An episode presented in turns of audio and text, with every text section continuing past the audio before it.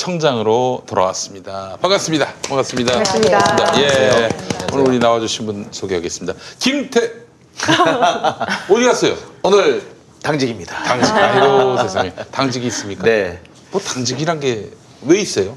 어, 그좀 야간에도 이제 항상 뉴스가 생기니까 아, 그 간밤에 어떤 뉴스를. 예, 그 챙기려면 아무래도 이제 야간 당직 기자가 있어야죠. 이거 야간 국장입니까? 야간 국장은 또 따로 있고요. 예. 예. 야간 시다바리. 내가 차마 그 말을 못했는데. 그래요. 우리 김태형 기자님이 오늘 당직 때문에 못 오셨습니다. 장영진 사회부장님 어서 오세요. 안녕하십니까. 예. 장 부장님 정도는 야간 국장할 수 있지 않습니까? 야간 국장이 걸리죠 가끔씩. 예. 음. 그래서 그것 때문에 이제 예. 야간 국장 한번 걸린 날에 예. 그날 이제 두 개의 방송이 걸렸어요. 오. 그래서 근데 아 이거는 두 개를 다 갈 수는 없고 네. 잠시 나왔다 갈 수 있는 거면 해야겠다. 네.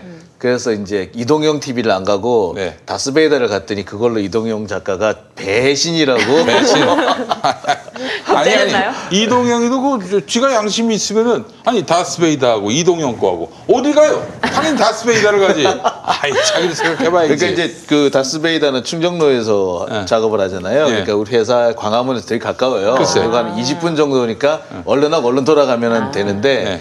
그 이동영 TV 같은 경우는 1시간 EJ였거든요. 1시간 반짜리란 말이에요. 네. 그러니까 그리고 이제 상암동까지 와야 되고 하면은 도저히 안 되겠더라고요. 음. 그래서 어쩔 수 없이 태연이를 보내고 네 그래요. 그랬더니- 아, 그 지난주에 네. 지난주에 그래요. 그 아니 그저 전에. 몇달 전이고요. 몇 달 전. 네. 그때부터 이제 이동영 작가가 저 대신 김태현 기자를 부르고 있습니다.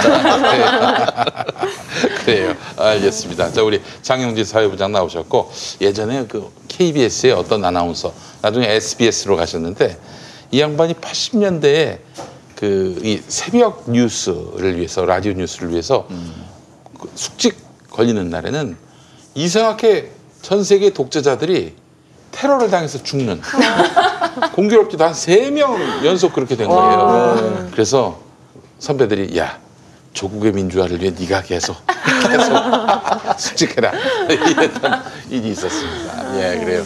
결국 그분 때에 숙직 때 에, 독재자는 사라지지 않았습니다. 이 국내에. 예. 자, 우리 신유진 변호사님 네, 어서 안녕하세요. 오세요. 반갑습니다. 네. 아유, 그래요. 자, 우리 서대인 변호사님 어서 오시고요. 안녕하세요. 네, 그래요. 우리 두 분의 변호사님께는 제가 아, 특별히 아, 그 이제 농담도 하지 않기로 했습니다. 네. 왜냐? 근데 원래 안 하셔요. 예, 변호사에 대한 아, 이게 공격은 아, 이런 예, 예. 그래서 각별히 저희 유의하기로 했습니다. 예. 아, 아 이렇게 또 음, 이렇게 제가 뭐라고 안 했습니다. 뭐라고 안 했어요. 자, 오늘 광고부터 하고 네, 오늘 광고. 할 얘기 너무나 많습니다. 아우. 먼저 자, 구전 녹용입니다. 녹용. 네. 녹용이 몸에 맞는 사람도 있고 몸에 맞지 않는 사람도 있는데 우리 소 변호사님 몸에 맞으세요? 저는 녹용은 안 먹어봐서 이거 한번 먹어봐야 되겠습니다. 예, 그렇습니다. 네, 이거는 다 어울리는 네. 소화가 되는 그리고 어, 몸에 반응하는 그런 녹용이라고 어, 말씀드릴 수 있을 것 같습니다. 이렇게 얘기해도 뭐 큰 문제는 아니죠?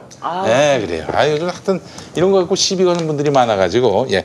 최근에 그 트로트 아이돌 임영웅이 광고를 하면서 사람들에게 많이 알려진 상품이 있습니다. 바로 구전 녹용인데, 구전 녹용은 원래 아홉 가지 재료가 들어간다고 해서 구전 녹용입니다. 예. 입소문으로 널리 알려졌다고 해서 입구자를 써서 네, 구전 그러니까요. 녹용으로도 네. 불리고 있습니다. 네. 자, 구전 녹용은요. 러시아 아바이스크. 네. 러시아의 아바이 마을이에요. 러시아 아바이스크의 사슴뿔을 재료로 합니다. 네. 오. 그래서 보고 계시죠? 예. 예로부터 해발 2,000m의 고지대. 네, 여러분 저 2,000m 하면 좀 감이 안 오실 텐데 한라산이 한라산이 1,500, 1,950m, 네, 1,950m입니다. 아, 그거보다도 높아요. 해발 2,000m의 고지대, 영하 30도의 혹한을 이겨낸 러시아 사슴뿔을 그냥 녹용이 아닌 으뜸 원을 써서 원용이라고 불렀습니다. 네, 녹용이 아니에요. 보통 녹용이 아니라 원용입니다. 원용. 음. 실제로 국내에서는 주로 중국, 뉴질랜드, 러시아산 녹용을 주로 사용하는데 러시아산을 네, 러시아산을 가장 최고 상품으로 평가합니다. 크기와 굵기는 물론이고 골 밀도 또한 네, 아바이스크의 사슴이 월등합니다. 골다공증 그 사슴도 있어요. 예. 고대공증 사슴. 예. 아니, 골이 아주 꽉 찼어요. 자, 편강 한방연구소의 구전 녹용은 러시아 최대 규모의 아바이스크 농장과 독점 공급 계약을 통해서 국내 최고 품질의 녹용 제품을 어, 공급하고 있습니다. 원재료만 좋은 게 아니에요. 러시아 아바이스크 농장은 녹용 생산 시스템 역시 세계 최고입니다. 녹용은 완전 건조되지 않으면 비연질과 부패가 되기 때문에 네, 그래서 건조 과정이 매우 중요합니다. 자, 에, 제대로 건조하기 위해서는 사슴뿔의 가장 밑부분을 다시 절단하는 그런 과정이 중요한데요. 하지만 많은 농장에서는 녹용 무게 감소, 또 그렇죠, 그렇죠. 인력 부족 이런 이유로 이 과정을 생략합니다. 자, 그런데 여기는 한다는 것이죠. 원칙대로, 원리대로. 구전 녹용은 옛날 왕에게 진상할 때처럼 녹용의 무게보다는 녹용의 효능을 지키는 그야말로 진심 프로세스로 녹용을 만드는 것입니다. 자, 구전 녹용 한 팩에는 편강 한방연구소의 자부심이 담겨 있습니다. 네. 드시다가 뭐 목에 걸리는 거 있잖아요. 자부심입니다. 자, 최고의 재료가 최고의 제품을 만든다는 편강 한방 연구소의 에, 항방인가요? 편강 한 한방. 한방 연구소의 철학에 따라서 바른 재료만 선별해서 구전 녹용을 만듭니다. 또한 구전 녹용은 소비자들의 연령과 취향에 따라서 선택 가능한 맞춤형 제품들로 다양하게 세분화되어 있습니다. 자, 요즘처럼 면역력이 중요한 시기에 귀한 분들께 편강 한방연구소의 구전 녹용을 소개해 보시기 바랍니다. 보다 자세한 내용은 구전 녹용 구매 페이지에서 확인하시고요. 광고 보고 방문하시는 김용민 TV 시청자분들께는 구전 녹용이 특별히 20% 할인된 가격에 판매된다고 합니다. 자, 지금 구매 주소 나가고 있어요. 김용민닷컴 말고 여기 바로 여기로 여기로 해서 혹은 뭐 유튜브 화면 바로 밑에 더 보기에 링크된 주소에서 구매하시기 바라겠습니다. 자 이번에는 내 세상에 수박 주스가 나왔어요. 이게 여름에 여름에는 수박 주스의 계절입니다. 네. 자 땡모반, 음, 땡모반, 땡모반. 나는 그냥 땡모반입니다. 어, 땡이 그냥 그 그냥 그뭐 말할 수 없어서 땡 이런 걸 했더니 네. 예. 자 플레이버의 100% 수박 주스 땡모반. 땡 모반. 네, 수박을 갈라 만든 진짜 맛있어. 생과일 주스를 의미합니다. 100% 국내산 수박으로만 만든 땡 모반. 색이 오. 김용민닷컴이 압도적 최저가에 판매하고 있습니다. 자, 물이나 설탕 들어갈 것 같죠? 뭐 수박 향만 들어간 것 같죠? 아닙니다. 100% 수박으로만 만들었어요. 맞네요. 물, 설탕 이런 거 전혀 들어가지 않았습니다. 설탕 없이도 네 우와. 평균 11 브릭스 이상의 강력한 어우, 당도가 맛있다. 나옵니다. 있네. 진짜 네, 수박이네요, 이거. 그렇습니다. 동남아 수박이나 중국산 수박 쓸 것 같죠? 아닙니다. 100% 100% 국내산 수박. 네. 게다가 대한민국 식품의약품 안전처로부터 해썹 인증도 받았습니다. 이 여름철에 음식은 위생이 제일 중요하지 않습니까? 여름 식품을 쇼핑할 때는 해썹 인증을 받은 제품인지 반드시 확인하시기 바라겠습니다. 자, 여름에는요. 어, 수박이 최고지만은 무거운 수박 사오기 힘들고 일일이 잘라서 보관하기도 번거롭고 남은 수박을 처리하기 곤란할 때도 많습니다. 그래서 요즘에 아. 보니까 슈퍼나 이런 데서 수박을 아예 잘라가지고 어 그렇게 네. 어, 어떤 용기에다 넣어서 배달하는 경우도 있더라고요. 네, 자 사실 수박은 사서 쪼개서 쉽지 않습니다. 와. 여름철 음식물 쓰레기 중에 수박은 냄새도 편하고 네. 부피도 커서 부담스럽습니다. 특히 자, 수박 껍질 하, 정말 힘들어요 처리하기. 네, 그래서 너무 심, 처리하기 힘들어서 저 그냥 먹습니다. 아, 먹을 수 먹을 수는 있어요, 맞네. 먹어요. 네. 생각보다 맛있어요. 그 음식물 쓰레기를 최소화하기 위해서 그냥 예, 먹습니다. 그저 이렇게 그 그맨 겉에 껍데기만 살짝 잘라내고 네. 안에 이렇게 채를 써서 먹으면요 네. 꽤 맛있어요. 네, 웃겨 보려고 한 건데. 진짜 먹는다니까. 아이, 알겠습니다. 찾지 마시고 예, 알겠습니다. 이거 이거 네, 이거 이게, 이게 더 맛있어요. 이거를 주워 먹어. 사람이 없어 보여.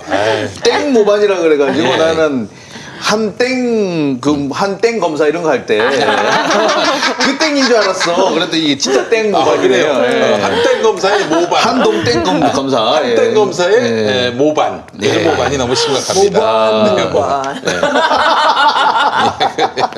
자, 어, 이 저 플레이버의 플레이버의 100% 수박 주스 땡모반 만나보시기 바랍니다. 먹기 편한 튜브 용기에 소분도 있기 때문에 냉동실에 보관한 후에 더울 때 하나씩 빼드 시면 되겠습니다. 자, 수박 주스 땡모반 요 200ml인데 15개 36,500원. 아, 너무 좋다. 20개 어, 46,100원인데 추가 증정 한 팩. 아. 네. 30개 66,100원인데 추가 증정 두 팩. 네, 모든 구성이 이미 압도적 최저가지만 가성비가 좋은 20개 혹은 30개 세트를 추천합니다. 남길 것을 염려하지 마세요. 김용민 닷컴에서 사가지고 남긴 경우는 거의 없습니다. 너무 맛있다. 네. 자, 오늘부터 20개들이 이상은 추가 증정 이벤트도 진행하고 있습니다. 자, 땡모반의 플레이버 수박 주스 여러분 많이 사랑해 주시고요. 자매품. 네. 첨가물이 일도 없는 홍시 스무디. 네. 오, 당분도 신기하다. 없고 방부제도 없습니다. 심지어 물도 첨가되지 않았어요. 농축액 그딴 거 사용하지 않습니다. 오직 100% 상주 홍시로만 만든 오. 네, 김용민닷컴에서 반응이 아주 뜨겁습니다. 플레이버의 100% 수박 주스 땡모반과 100% 홍시 스무디 김용민닷컴에서 압도적 최저가에 만나주시기 바라겠습니다. 지금까지 이런 특가는 없었다. KC 안전 인증을 받은 약손드림의 웨어러블 멀티 마사지기 6인1입니다. 6인1 하나면 팔, 다리, 무릎, 종아리, 손목, 발목, 어깨 등 목과 허리까지 온몸 구석구석 집에서 편하게 저주파 마사지를 받으실 수 있습니다. 끈적이는 젤도 필요 없는 특허 상품입니다. 보다 자세한 건 김용민닷컴에서 직접 확인해 보시기 바랍니다. 이것이 압도적 최저가다. 약손드림 저주파 마사지기 6인 1.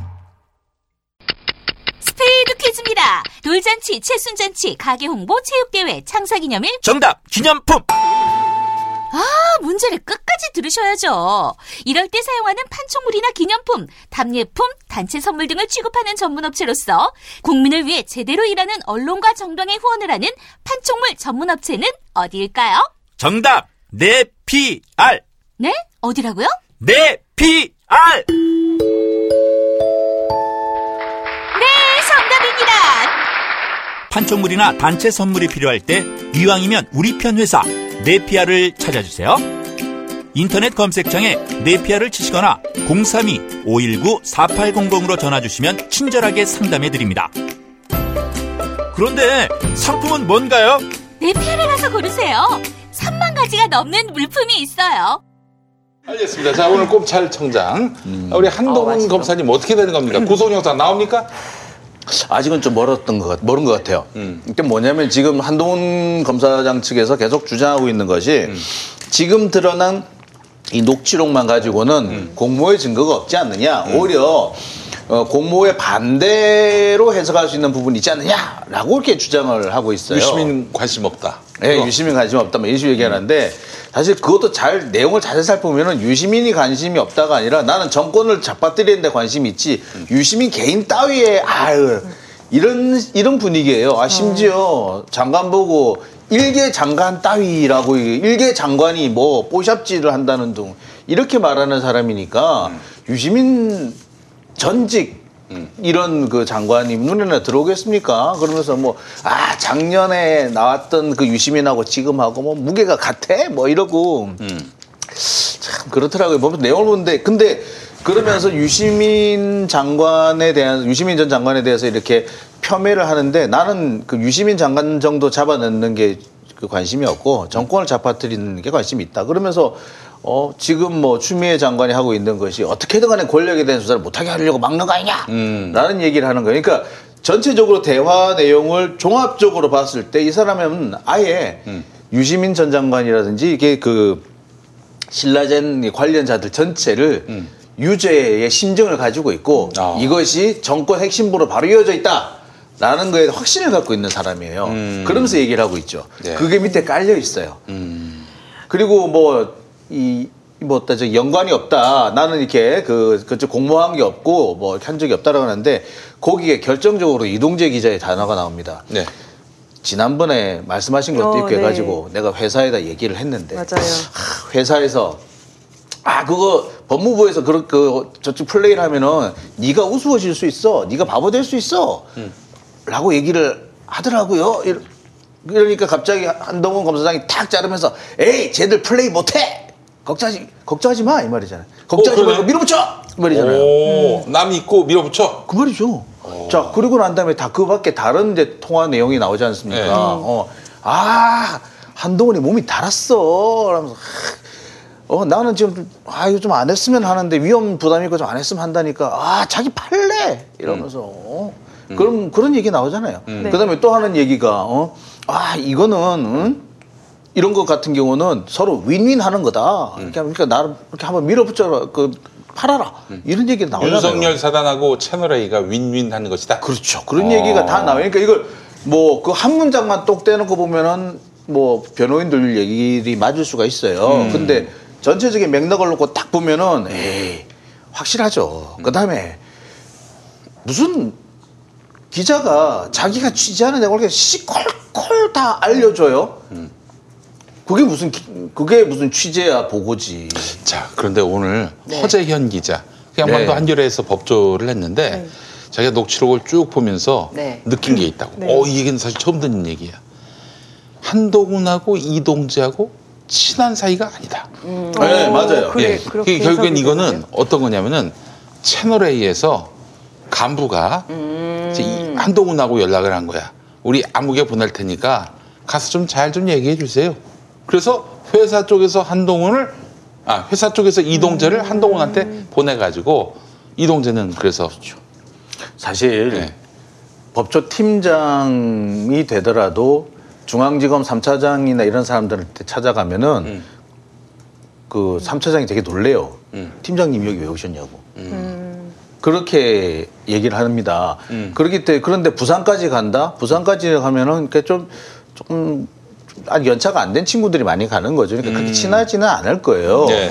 그리고 그 사실 제가 듣기로도 음. 한동훈 검사장하고 친했던 거는 배림 법조팀장으로 제가 알고 있거든요. 아 그래요. 네. 아, 그, 그거는 상당히 오래 전부터 알려진 얘기고. 그 배림이 모를 리가 없었겠네. 그 이동재가 저 그 백모하고 저기 부산에 내려간 거를 모를 리가 없었겠네. 아니, 부산까지 가는데 팀장이 모를 리가 있어요. 그걸 해 지금 예. 당연히. 아니 뭐 서초동에서 중, 중앙지검에 있다가 대검으로 넘어가도 저 선배 저 이동합니다라고 그 보고하고 넘어가는 판에 아, 그래요? 예, 예.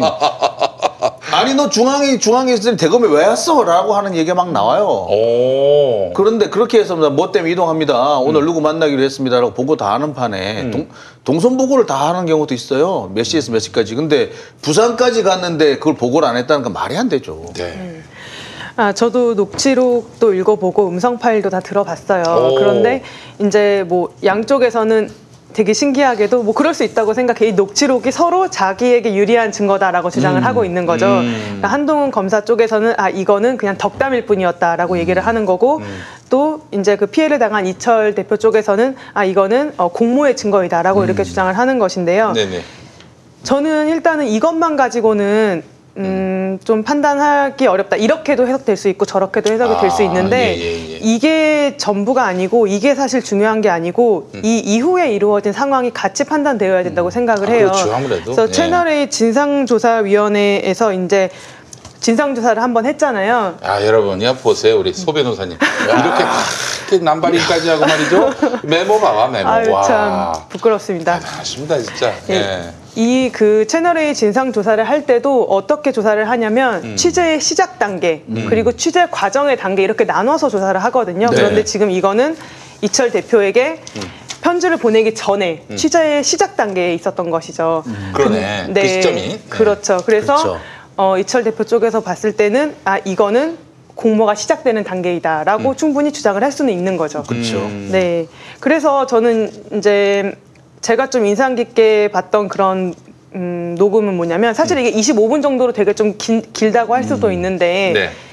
이 신라젠, 유시민 이런 것과 관련된 녹음 내용은 딱 한 4분 정도 네. 짧아요. 그 뒷부분에 나오는데 이동재 기자가 무슨 말을 하냐면 음, 강연 강연 있잖아요. 신라젠 강연 네, 얘기를 3천만 하잖아요. 원, 네, 예. 3천만 원 주고 했을 거 아니에요. 그러면서 이제 뭐 채널 A가 그런 영상도 뭐 만든 적도 있고 막 이러면서 그런 강연 얘기를 해요. 그러니까 한동훈 검사가 뭐라고 얘기를 하면 하냐면 아 이거는 지식 전달의 문제가 아니라 음. 그런 사람이 와서 강연이나 홍보를 하면 그게 주가 조작 차원이잖아 이렇게 단정을 확 하는 걸 보고 예. 저는 조금? 놀랐어요. 주가 조작 차원이란 말이 그러니까 뭐예요? 이제 주가 조작이라는 거는 이제 여러 가지 방법이 있는데 음. 뭐 물론 막 컴퓨터를 이용해서 막 뭐 매수 넣고 매, 매도 넣고 막 이런 방법도 있지만 음. 어떤 허위의 정보 라던가 어떤 이 회사에 대한 어떤 뭐 풍문 이런 것들을 부풀려서 음. 사람들에게 알려줌으로써 음. 주가를 부양하는 그런 종류의 주가 조작도 있는 거거든요. 이시민 이사장의 어떤 영향력을 통해서 이 주가 주- 이 주식의 가치가 이제 뻥튀기가 되는 거죠. 그러니까 이런 거죠. 예, 예, 예. 유시민도 우리 회사 투자했어. 그런 뭐 그런 식인 거겠죠. 그러면은 사람들이 오 그래? 음. 그 주식 투자라고는 잘 모르는 그런 양반도 투자를 했어? 그럼 사야 되는 거야? 이렇게 되는 거겠죠. 아, 그것도 주가 조작이군요. 그렇게 그렇죠. 뭐 이제 하여튼간 그렇게 아예 추론을 하면서 예단을 갖는 예단을 거죠. 갔죠. 그래서 한 3천만 원 정도 뭐 강연료를 받았다 이런 거에 대해서 이렇게 얘기를 하는 걸 보니까 만약에 이거를 의심하는 쪽에서 보면 충분히 이렇게 해석을 할 수 있는 게 어떤 게 있냐면 어, 이 말이 있은 다음에 그 이철 대표 쪽 사람들을 조사를 하면서 통장에서 2,100만 원 현금이 나간 걸 가지고 추궁을 한 내용이 있어요. 근데 만약에 그 2,100만 원이 유시민 이사장한테 갔다라는 어떤 진술을 얻어낼 수 있었다면은 아 그래 이거 강연을 2천만 원이나 주고 강연을 했다. 이건 주가 조작이다 하면서 사건이 뭔가 빵 터졌을 것 같은 네. 주가 조작이다 이렇게 그런 저는 그, 그거죠. 예상, 예상은 들더라고요. 그때 이제 조국 그 전 장관의 그 사건에서 그뭐 조국 펀드다, 음. 조국 가족 펀드다 이렇게 얘기했던 것처럼 유시민 장관이 2천만 원을 받았다라고 이제 바로 거기서 결론을 내버리고 2천 3천 받았다라고 하면 이거는 유시민 번뭐그 음. 그쵸. 그렇게 보러 갈수 이런- 있어. 이런 식으로. 충분히 이게 가능했다. 유시민. 이건 이런 식으로 이 유시민, 예, 유시민 그렇게 거에 갈수그 있었을 것 그런 같은 그런 상황인 것 같아요. 연루돼 그리고 있다. 보면은 이제 그 한동훈 검사장과 만나거나 통화하고 난 다음 이, 이 과정을 가만 살펴보면은 그 타임라인이라 그러잖아요. 쭉 놓고 보면은 뭐가 나오느냐면은 그 제보자 X나 하여튼 이철 대표 측과 접촉을 하고 난 다음에 꼭 한동훈 검사장과 통화를 해요. 그 전후에 네. 계속 맞아요. 나와요. 네. 그래서 심지어는 그, 그래서 뭐그 제보자 X가 음. 그 취재를 거절한 적이 있는데 취재 거절했을 때마다 통화를 해요. 음. 그때마다 한동훈 검사가 나 팔아라 라는 얘기도 하고 또 두 번째 거절하니까 음. 통화한 내용을 녹음을 해가지고 들려주는 것도 그때 나가면 사실 그 파일이 생기는 거예요. 네. 음. 이런 것도 있고 그 다음에 이제 뭐 그때 이제 태- 들려줄 때그 그 제보자 X한테 와 진전된 사안이 있다 만나자. 라고 해서 만났고 그래서 한동훈 검사장의 목소리를 들려주게 된 거예요. 이런 과정을 가만히 살펴보면은 어, 항상 보면은 그, 그 다음에 또 보면 이게 있어요, 이렇게. 그 제보자 X하고 통화하고 난 다음에 또, 어, 한동훈하고 통화를 하고. 그 다음에 만나고 난 다음에 또 통화를 하고. 이런 게 계속 나요. 근데 당일 한두 시간 뒤, 심지어는 뭐한 2, 30분 뒤 이렇게 계속해서 계속 통화가 이루어집니다. 네, 맞아요. 이런 거를 보면은 사실 이렇게 공모가 아니라면 이렇게 열심히 통화를 할 이유가 없죠. 음, 공모가 아니라면. 네. 네. 근데 이제 다만 이렇다고 하더라도 어, 유죄의 증거로 삼기에는 좀 모자라다라고 볼 수는 있어요. 예. 다만 이와 관련해서는 어, 중앙지검이 별 또 다른 파일을 갖고 있는 걸로 알고 그 있습니다. 파일로 이동재를 구속시킨 거 아니겠어요? 아, 이번에는 그 파일은 안 나왔습니다. 어. 그러니까 지금 나와 있는 파일 정도에서 음. 어, 구속 영장이 나왔어요. 음. 그러니까 우리가 생각하고 있는 것과 뭐 판사님이 생각하시는 거랑 크게 차이가 없는 걸로 보여요. 그러니까 구속이라고 할 때는 어느 정도 유죄의 확신, 어, 신증은 형성이 되지만 그렇다고 해서 100% 유죄에 확신이 들 필요까지는 없거든요. 어느 정도 시- 혐의가 상당성. 혐의- 상당히 인정이 되고 튀거나 증거를 인멸할 가능성이 있으면은 이제 구속이 될 수도 있어요. 그러니까 그런 면에서 보자면은 제가 볼 때는 검찰에서 모든 걸 다 패를 다 깐 것 같지는 않아요. 근데 그 까지 않은. 예. 예. 까지 하는 패 중에는 어 엄청난 것이 있다라는 얘기를 제가 들었어요. 그래요? 네, 들었어요. 근데 제가 이제 내용도 건 내용을 대, 대충 들었긴 했는데 정확하게 아직 확신을 제가 할 수가 없어서. 그- 그 내용이 뭔지는 얘기할 수 없겠죠. 네. 근데 이게 사실이라면 엄청난 메가톤급입니까? 어, 메가톤크까지 아, 우리 예측하는 부, 부- 범위 내에 있어요. 예측하는 범위 내에 있는데 확실한 내용이에요, 그냥. 음. 그러니까 그 그걸로 한동훈 구속 가능합니까?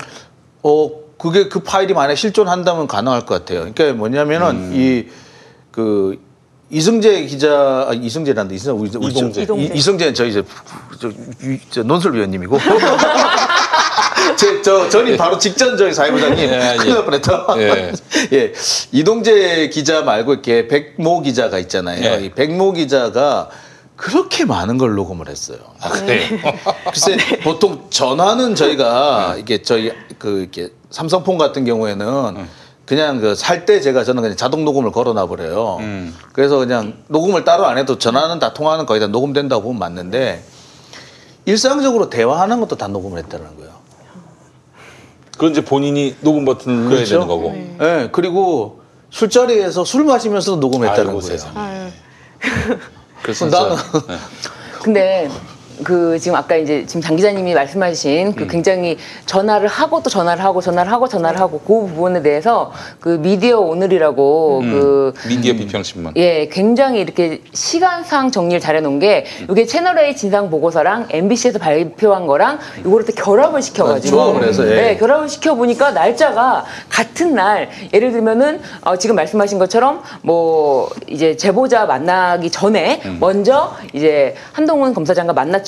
그 다음에 2월 13일에 그리고 2월 10 4일에는 이철 씨에게 첫 손편지를 발송하고 그다음에 2월 25일에 이철 씨 대리인 뭐 지모 씨어첫 만남을 하고 2월 25일에 그다음에 3월 10일에 다섯 번째 손편지를 발송을 했는데 발송을 하고 오전에 한동훈 검사장과 카카오톡 보이스통 파- 카카오톡 보이스 톡으로 예, 보이스톡 통화를 하고 그다음에 그날 같은 날 오후 4시 48분에 4시 18분에 어, 백 기자와 뭐 통화하면서 나를 팔아먹으라는 거야. 그러니까 그 직전에 직전에 한동훈 검사장이랑 통화를 한 뒤에 그다음에 자신의 후배에게 나를 팔아먹으라는 거야라고 이제 얘기를 합니다. 그러니까 이게 전혀 어떻게 시간상으로 보면은 뭔가 무슨 어떤 맥락이 있다 이런 추론이 너무나 가능하고요. 그리고 어 3월 13일에 그 제보자와 두 번째 만남에서 어 검찰 고위 관계자 녹취록을 보여주고 그러니까 이게 타임라인이 맞아요. 나를 팔아먹으라는 거야. 그다음에 녹취록을 보여주고요.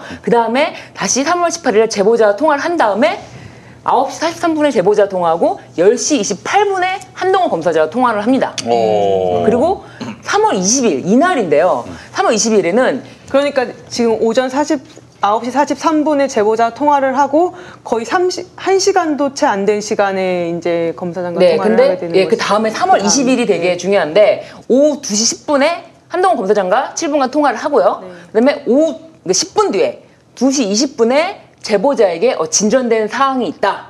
그리고 한 번 더 만나자. 그러니까 뭔가 딱 한동훈 검사장과 통화를 한 10분 뒤에 진전된 사항이 있다. 이런 그러니까. 어떤 얘기를 하는 거예요. 그 다음에 이제 딱 이제 문자를 보내자 보내고 나서 바로 다시 후배 백 기자에게 어, 백 기자하고 통화를 하는 거예요. 그래서 묻더라. 이렇게 어떻게 되는 거야? 이렇게 묻더라. 이렇게 굉장히 어, 시간 순서가 딱딱 되게 맞으면서 밀접하게 지금 네, 밀접하게 맞으면서. 이 제보자에게 진전된 사항이 있다라고 얘기하는 것도 자신의 스스로 결정이라기보다는 한 검사와 그 10분 전에 통화를 한 뒤에 이런 얘기를 하고 그리고 이제 다시 3월 22일에 마지막으로 만나긴 하는데 어 3월 22일에 오전 10시 10분경에 이제 제보자하고 만났습니다. 그 다음에 어, 고위 관계자 통화 내용을 이제 7초간 들려주고 바로 4시에 그날 4시에 어, 한동훈 검사장과 통화합니다.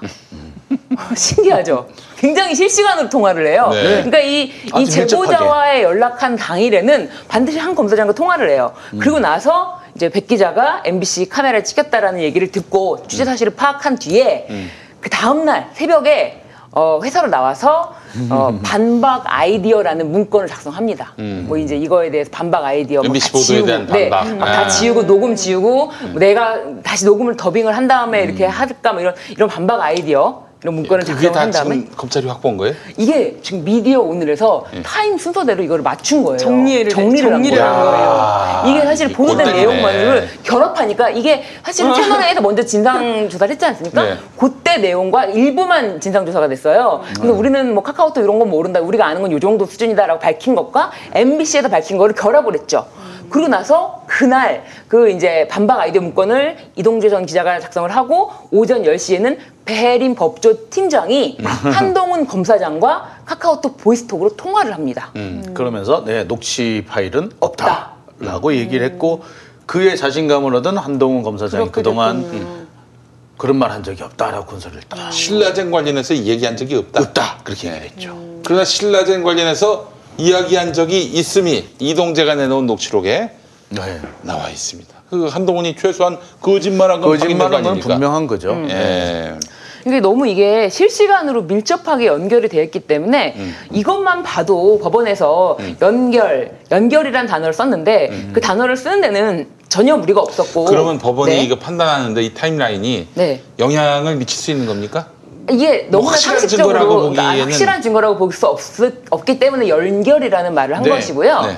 연결이라는 말이라는 것은 굉장히 밀접하게 닿아 있다. 음. 네, 그리고 네, 네. 이 지금 검찰과 언론이 밀접하게 닿아 있는 지점에 대해서 얘기를 한 거고 음. 그렇다면 이 범죄는 중대한 범죄다라고 얘기를 한 그러니까 것인데 공모가 확인되진 않았지만 연결돼 있다는 건 확실하고 만약에 연결이 돼 있는 영- 이거 여기서 범죄로 넘어가는 거는 너무나도 금방 넘어갈 수가 있기 때문에 그리고 그 넘어가 그 범죄가 된다면은 아주 심각한 범죄이기 때문에 이거는 구속할 필요가 있다라고 판단했던 걸로 보입니다.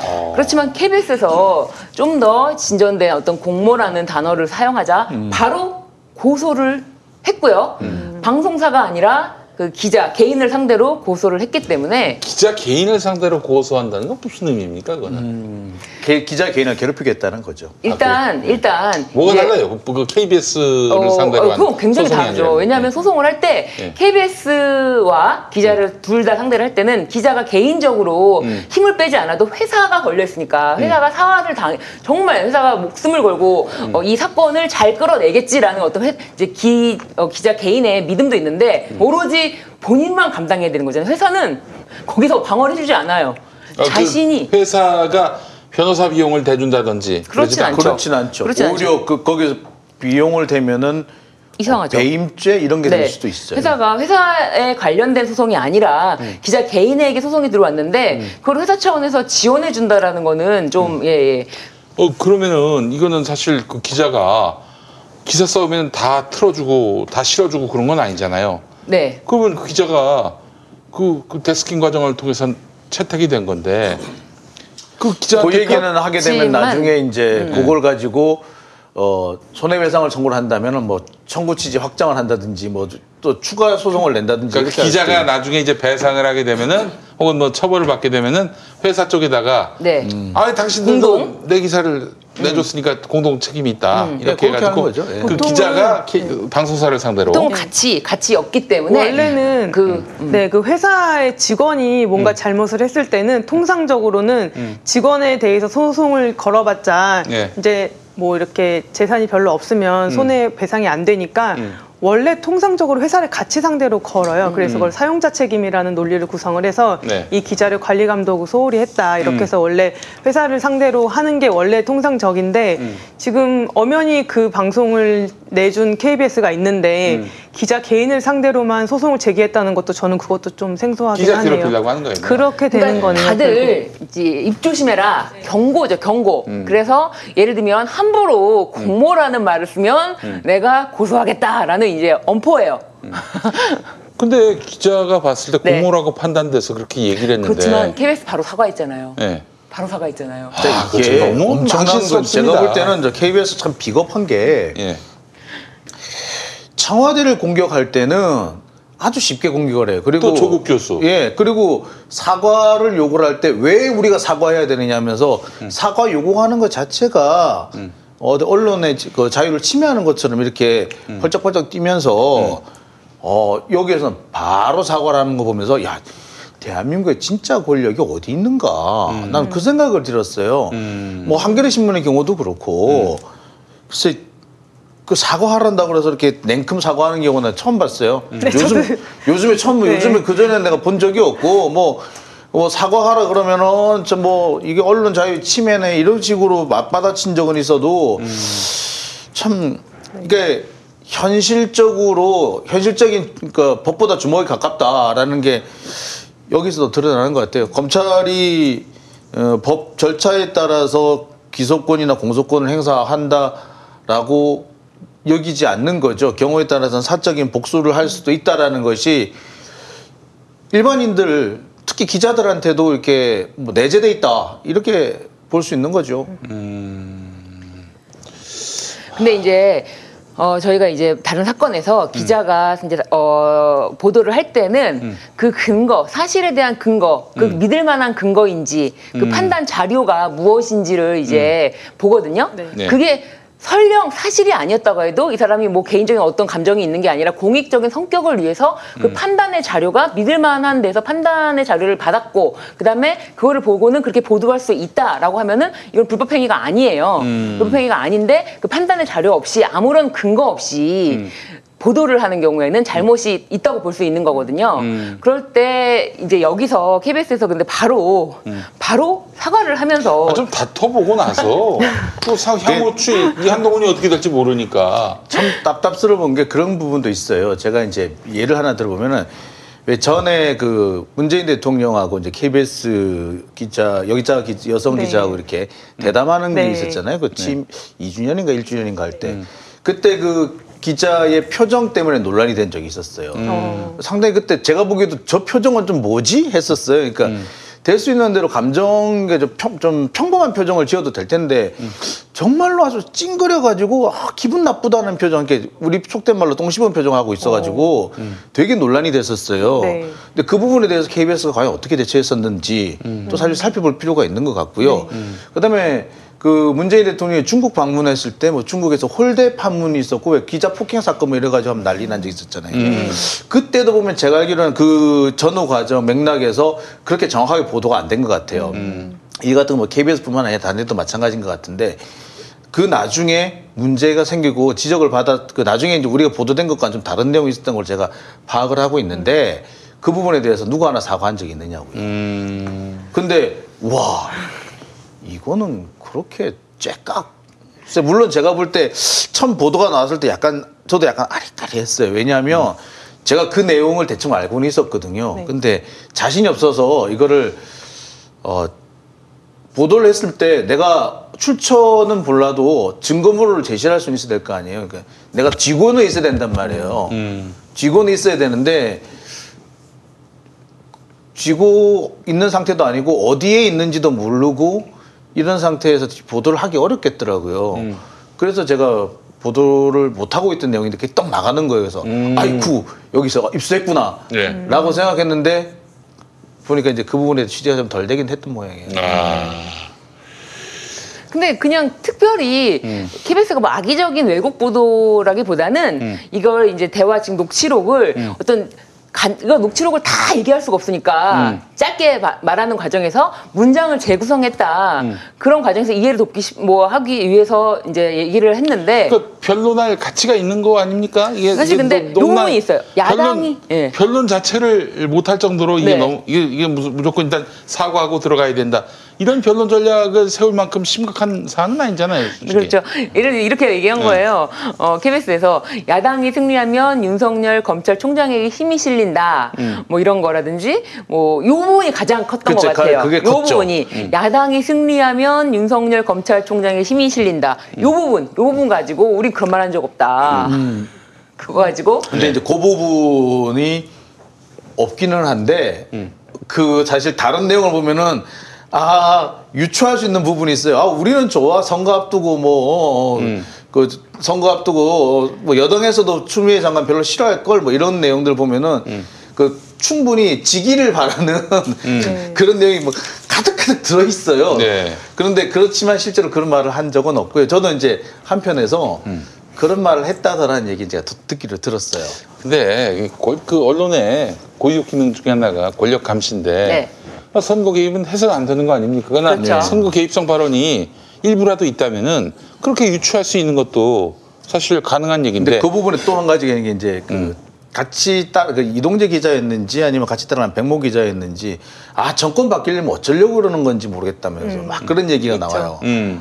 그러니까 그 부분을 이 약간 조금 오해를 했다면은 그 말한 사람을 오해했다면 그렇게 들릴 수도 있었을 것 같아요. 네. 그러니까 뭐 그래서 해석의 여지가 다 있는 건데요. 저는 이제 언론의 어떤 태도를 보면 제가 뭐 언론 비평을 하는 그런 사람은 아니지만 그 조국 정경심 사건 때 이제 굉장히 제가 인상 깊었던 것은 어 사모펀드 관련해서 어 정경심 교수가 사모펀드의 실소유주다라는 그런 말들이 굉장히 제목으로 정말 많았잖아요. 그렇죠. 그래서 실소유자로. 저는 그 당시에도 이제 저희 김용민 TV에서 그 주제들을 차분히 다 다뤄갔었는데 그 기사에서 나오는 기사들을 보면서 다 저도 하나하나 체크를 이제 했어요. 이제 조국 전 장관이 다 이제 뭐 손해배상 소송을 한다고 이렇게 얘기는 하시는데 제목을 딱 보면 아 정말 뭔가 정경심 교수가 실소유주라는 어떤 뭔가 증거가 나왔나 보다 이러고 딱 열어보면 그런 내용이 없어. 전혀 그런 게 아닌 네, 거예요. 제목과 따로 제목만 그래서 어, 도대체 뭐 예를 들면 이런 거죠. 여회장님이라고 불렀다라던가, 네, 뭐 여회장 파일이 있었다라도. 근데 제가 어떤 뭐 변호사의 관점에서 봐도 이거는 전혀 실소유주라는 증거가 될 수 없는 것인데 그런 한두 개의 것만 가지고 실소유주라고 딱 단정을 짓는 기사들이 너무 많았단 말이에요. 근데 얼마 전에 조범동 씨 판결에서 정경심 교수와 사모펀드는 무관하다라는 그런 결론까지 나온 이 상황에서 그 앞전 보도에 대해서 정식으로 사과를 하는 언론이 있었는지 과연 이렇게 없어. 명백하게 사실관계와 다른 그런 그렇죠. 오- 보도를 하는 그래서 저는 이 KBS가 이제 하루 만에 빛의 속도로 사, 속도로 사과를 하는 걸 보면서 아 정말 너무 다른 모습이다 이래 좀좀 착잡했습니다. 그리고 다퉈볼 여지가 충분히 있는데 뭐 그냥 조기에 하루 만에 백기를 들었다? 근데 뭐 참 그 너무 모양 빠집니다. 사실 예. 저 오보를 냈으면 사과하는 게 맞긴 해요. 네. 맞아요. 그건 그렇죠. 근데 이거는 그 한동훈한테만 하는 게 아니라 모든 국민한테 했었어요 정상이에요. 음. 그리고 어, 항상 모든 사람한테 그 공도, 공통적으로 적용돼야 될 사안이거든요. 근데 김경록 PB의 경우에는 그 사람이 했던 전체적인 대화의 맥락과는 전혀 다르게 한 부분만 쏙 뽑아내가지고 어떻게 보면은 되게 부차적인 부분 의미도 그렇게 사실 조금 그 의미도 좀 전, 조금 이제 그 변질이 된 듯한 그런 내용을 뽑아 그렇게 뽑아가지고 할- 했으면서 그래서 당사자가 왜곡됐다라고 이렇게 주장을 하고 있는데도 아직까지 사과했다는 얘기를 못 들었거든요. 아, 그 만약에 지금 한동훈에 대한 이런 네. 보도와 네. 김경록 PB의 발언을 왜곡한 보도 네. 둘 중에 뭐가 더 심각합니까? 한동훈하고 김경록한테 누가 더 어, 그 KBS가 무례를 범한 거예요? 글쎄 어디 차이를 큰 차이가 없다. 그, 그 어디가 더 심하다고 말하기 곤란할 정도. 그러면 한쪽 사과할 거면 이쪽도 사과를 해야 된다. 예. 음, 그래요. 그, 그러니까 김경록은 만만한 거야. 그러니까 이 나라 언론 개혁은 그렇게 어려운 일이 아니에요. 씨, 이러면은 언론들 베끼됩니다. 웬만하면은. 아니 예전에 그 저기 천하의 조선일보도 김진태가 네. 어? 그 송이영 주필 얘기하면서 그 말하자면은 수사를 확대해 가지고 너 사주 개망신 줄 수 있다. 이런 식의 시그널을 슬쩍 보여주니까 바로 꼴리를 내리고 백기를 들었지 않습니까? 언론 개혁 딴 거 없어요 정말. 아유 뭐 그렇게 전- 해서는 안 되겠지만 KBS는 저한테 전화 와가지고 큰 소리도 왜 지르고 그랬어요. 야, 그래? 어, 예? 기자 맞아요라고 큰 소리 지르기도 하더라고요. 그 누구야 누가 그랬어? 무슨 무슨 팀장이었는데 커뮤니케이션 실이었나 뭐 뉴미디어였나 하여튼 뭐 그쪽 그쪽 사람이었는데 예. 그때 왜 저기 KBS 성우인가요? 그 사람이 이렇게 뭐 기자 단톡방에서 뭐 들어가 있다가 이제 들통난 사건이 있었잖아요. 예. 아그 저 저 저 그 말하자면은 불법 영상물. 네, 예. 예. 근데 이제 KBS 같은 경우는 성우는 1년만 정직원으로 근무하고 나머지는 다 프리랜서래요. 예. 그러니까 이제 이 사람은 프리랜서 신분이었던 거죠. 음. 근데 프리랜서 신분이었는데 왜 KBS를 들먹거리느냐. 네. 라고 하면서 그딴 것도 아니에요. 제가 방송에서 한 것도 아니고 음. 제 SNS에 어뭐 그런 이- 그런 사건이 있었다. 네. 뭐 내가 할 그 말이 많은데. 먼저 보도했어요. 네, 맞아요. 예. 미디어 오늘 그걸 이제 인용을 해가면서 예. 그래서 뭐 할 말이 많지만은 뭐 내가 뭐 할 말은 많지만 많은 안 한다. 근데 KBS 여기자 협회가 어떻게 대응하는지 한번 보고 싶다라고 그렇게 썼어요. 그런데 그걸 가지고 전화를 해가지고 잘 알지도 못하면서 어? 와큰 소리를 치면서 어, 어, 그, 에, 기자가 맞느냐고 소리를 지르질 않나. 더 나와가지고는 어, 어떻게 대응하는지 보고 싶다고 했으니까 어떤 대응을 해야 되겠다고. 그 얘기를 제가 알기로는 대응을 선우- 한다는 건 이제 장용진 기자한테 예. 고소를 한든지 뭐 그렇게 그런. 식으로, 예. 그, 그 얘기를 세 번에 걸쳐, 세 번인가 네 번에 반복을 하더라고요. 그러니까 용진이 형 형이 우습게 보인 거야 우습게 보인 딴거 아니에요 우습게 보이면 그런 거야 어? 아니 윤석열이한테 한동훈이한테 그렇게 전화해가지고 그럴 수 있겠어? 그러니까, 못하지. 아유. 못하는 거야. 그러니까 보면서 내가 아 참. 제가 이거 뭐라고 얘기 처음에 이제 아 이- 이렇게 칠수 있느냐. 이거는 뭘 잘못하신 거 아니냐. 그러니까 아유 죄송합니다. 그럼 제가 이거, 이거 고칠게요. 제가 몰랐네요. 이렇게 간단하게 넘어갈 수 있는 거였는데 그 얘기를 자꾸 순 화를 내면서 고래고래 소그 옆에 태연이가 있었는데 어. 놀래는 거예요. 기가 차가지고 그래서 내가 대답 말을 하라고 가만히 듣고만 있었어요 근데 세 번을 반복을 하더라고요 똑같은 얘기를 내가 싸가지 없는 새끼들 진짜. 진짜. 그거 녹음돼 있어 씨 녹음돼 있어요? 어, 알겠습니다. 그 나중에 한번 저 기회 되면 틉시다. 예, 틉시다. 야, 이게 강자한테 약하고, 아, 강자한테 약하고, 약하고. 어, 약자한테는 강한. 이, 이런 놈들이 무슨 돈을 운운합니까? 아, 소- 예? 아, 속 터져. 씨. 예, 그, 그 저기 저 예전에 그 윤석열 그 저기 윤중천 한테 접대 받았다는 에, 의혹과 관련해서 어디 그 주- 진상조사기구가 그거를 묵살했다. 그걸 네. 갖고 한겨레가 보도했더니 네. 내가 언제 그 접대를 받았냐? 네. 접대를 받았다는 걸 보도한 게 아니야. 그런 말이 나왔다. 그런 네. 말이 윤중천 입에서 나왔는데 이에 대해서 세부적으로 구체적으로 조사하지 않았다. 이런 한겨레 보도를 갖고 네. 윤석열이 내가 언제 접대받았냐. 아, 그- 그게, 그게 본질이 네, 아니지. 그렇죠. 그래서 이제 뭐 윤석열이 뭐 고소하고 막 그래가지고 한겨레가 또 백기를 들었습니다. 일면에서 사고했어요. 일면에서. 그러니까 보면서 참, 야, 참. 그러니까 진짜 힘을 누가 가지고 있느냐가 보이는 거예요. 그러니까 소추권을 행사할 수 있는 검찰이 우리 대한민국의 실질적인 권력자구나. 권력이 거기 있구나. 대통령이 아니라 검찰총장이 실권을 갖고 있구나. 이걸 뻔히 아는 거예요. 그러니까 이제 한동훈이가 추미애 장관을 우습지도 않게 여기는 그러니까 이유가 뭐겠습니까? 일개 장관이라고 얘기를 하는 예. 오죽했으면 그렇겠어요. 예. 그래서 그래서 하여간 에, 이번에 그 추미애 장관이 지휘권을 제대로 행사하는 것도 네. 검찰을 바로 세우기 위한 뭐 어쩔 수 없는 예, 그런 아, 본인도 뭐 하고 싶어 하겠어요. 뭐 욕을 먹고 뭐 모함을 당할 수도 있고 또 심지어 자기 아들이 지금 검찰에 의해서 수사를 받고 있는 상황인데 이런 게 좋겠어? 자기도 나름대로 이지고잉 하고 싶지만 이렇게 싸움을 걸면은 할 수 없이 싸워야지. 어떡하겠어요. 어 근데 대정부 질문에서 추미애 장관님의 모습 그 태도 너무 멋있더라고요. 되게 강단이 있으시고 아유 그럼요. 아. 우리 추다를 큰 누님은 보통 분이 아니에요. 예. 너무 멋있더라고요. 보통 진짜. 분은 아닌 것 같아요. 아, 예. 자, 하여튼 뭐 그 이렇게 해서 어, 한동훈 수사는 이제 굉장히 궤도 위에 오른 상황이고요. 우리 성렬이 형은 왜 5kg 나 빠졌을까요? 김밥하고 아이스크림만 먹으면 그렇게 되나? 아니, 그래서 쪄야 되지 않나 그러면 김밥에 아이스크림이면 그죠 김밥하고 아이스크림만 먹을까 생각 중이에요. 예. 5kg 나 빠졌다는 거 아닙니까? 예. 윤석열 좀또 옥수를 타겠죠.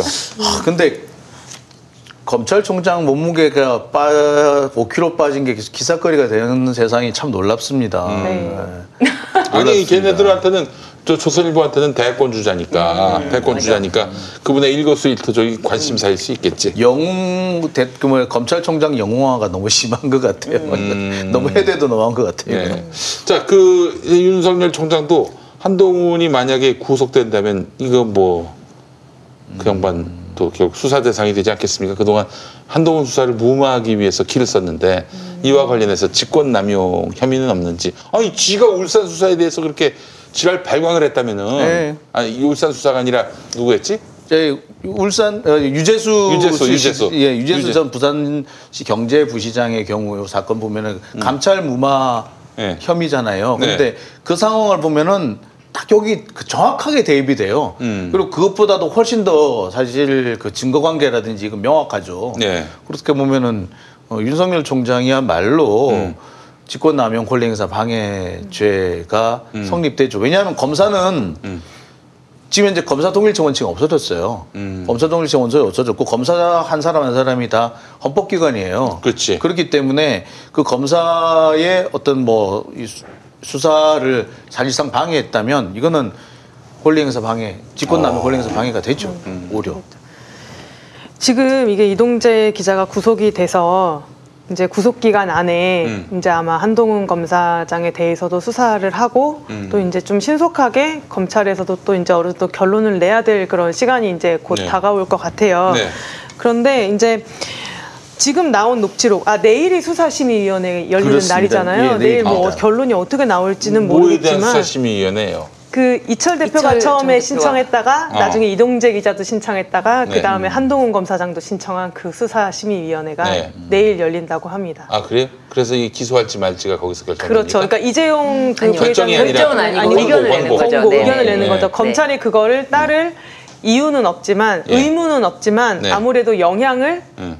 받을 수는 있는데 음. 저는 그래서 이 녹취록을 이렇게 음. 어, 공개한 게 아닌가 수사심의위원회에 대비해서 여론전을 하기 위한 목적인가 그런 생각이 들기는 했어요. 어. 동재가.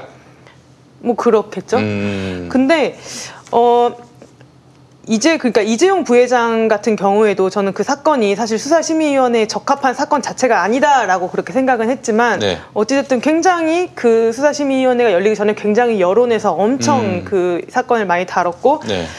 어 결국은 뭐 불기소 뭐 권고라는 그런 좀 납득하기 어려운 그런 결과가 나오기도 했는데 어떻게 됐어요? 그래서 결국 지금 뭐 결론 지금? 결론이 아직 안 났죠. 그거는 기소 뭐 하겠죠 검찰은. 음. 근데 네.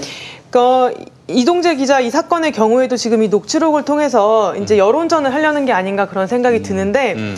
문제는 이 녹취록은 이철 대표에게 편지를 보내기 전에 초기 단계에서 2월 초에 2월 10일인가 그 정도에 이제 녹취를 한 어. 것이고 사실 중요한 거는 그 이후에 3월 달 아까 신유진 변호사님께서 예. 타임라인으로 설명해 주셨던 그게 네. 사실 더 중요한 거거든요. 예. 근데 거기에 대해서는 잘 다뤄지지 않고 있는 게좀 음. 안타깝긴 합니다. 근데 법원은 아마 그 내용들을 다 볼 거예요. 아 그러면은 법원에서 이번에 그 한동훈에 대한 영장이 올라왔을 때 네. 법원이 얼마만큼 어, 이 사안에 대해서 남 모르는 자료를 받는지 그걸 또 알 수 있겠네요. 그렇죠. 예, 알겠습니다. 그래서 이동재 기자가 제가 음. 하나만 더 말씀드리면 네. 저는 좀 저도 이제 관심 있게 봤던 것 중에 하나가 음.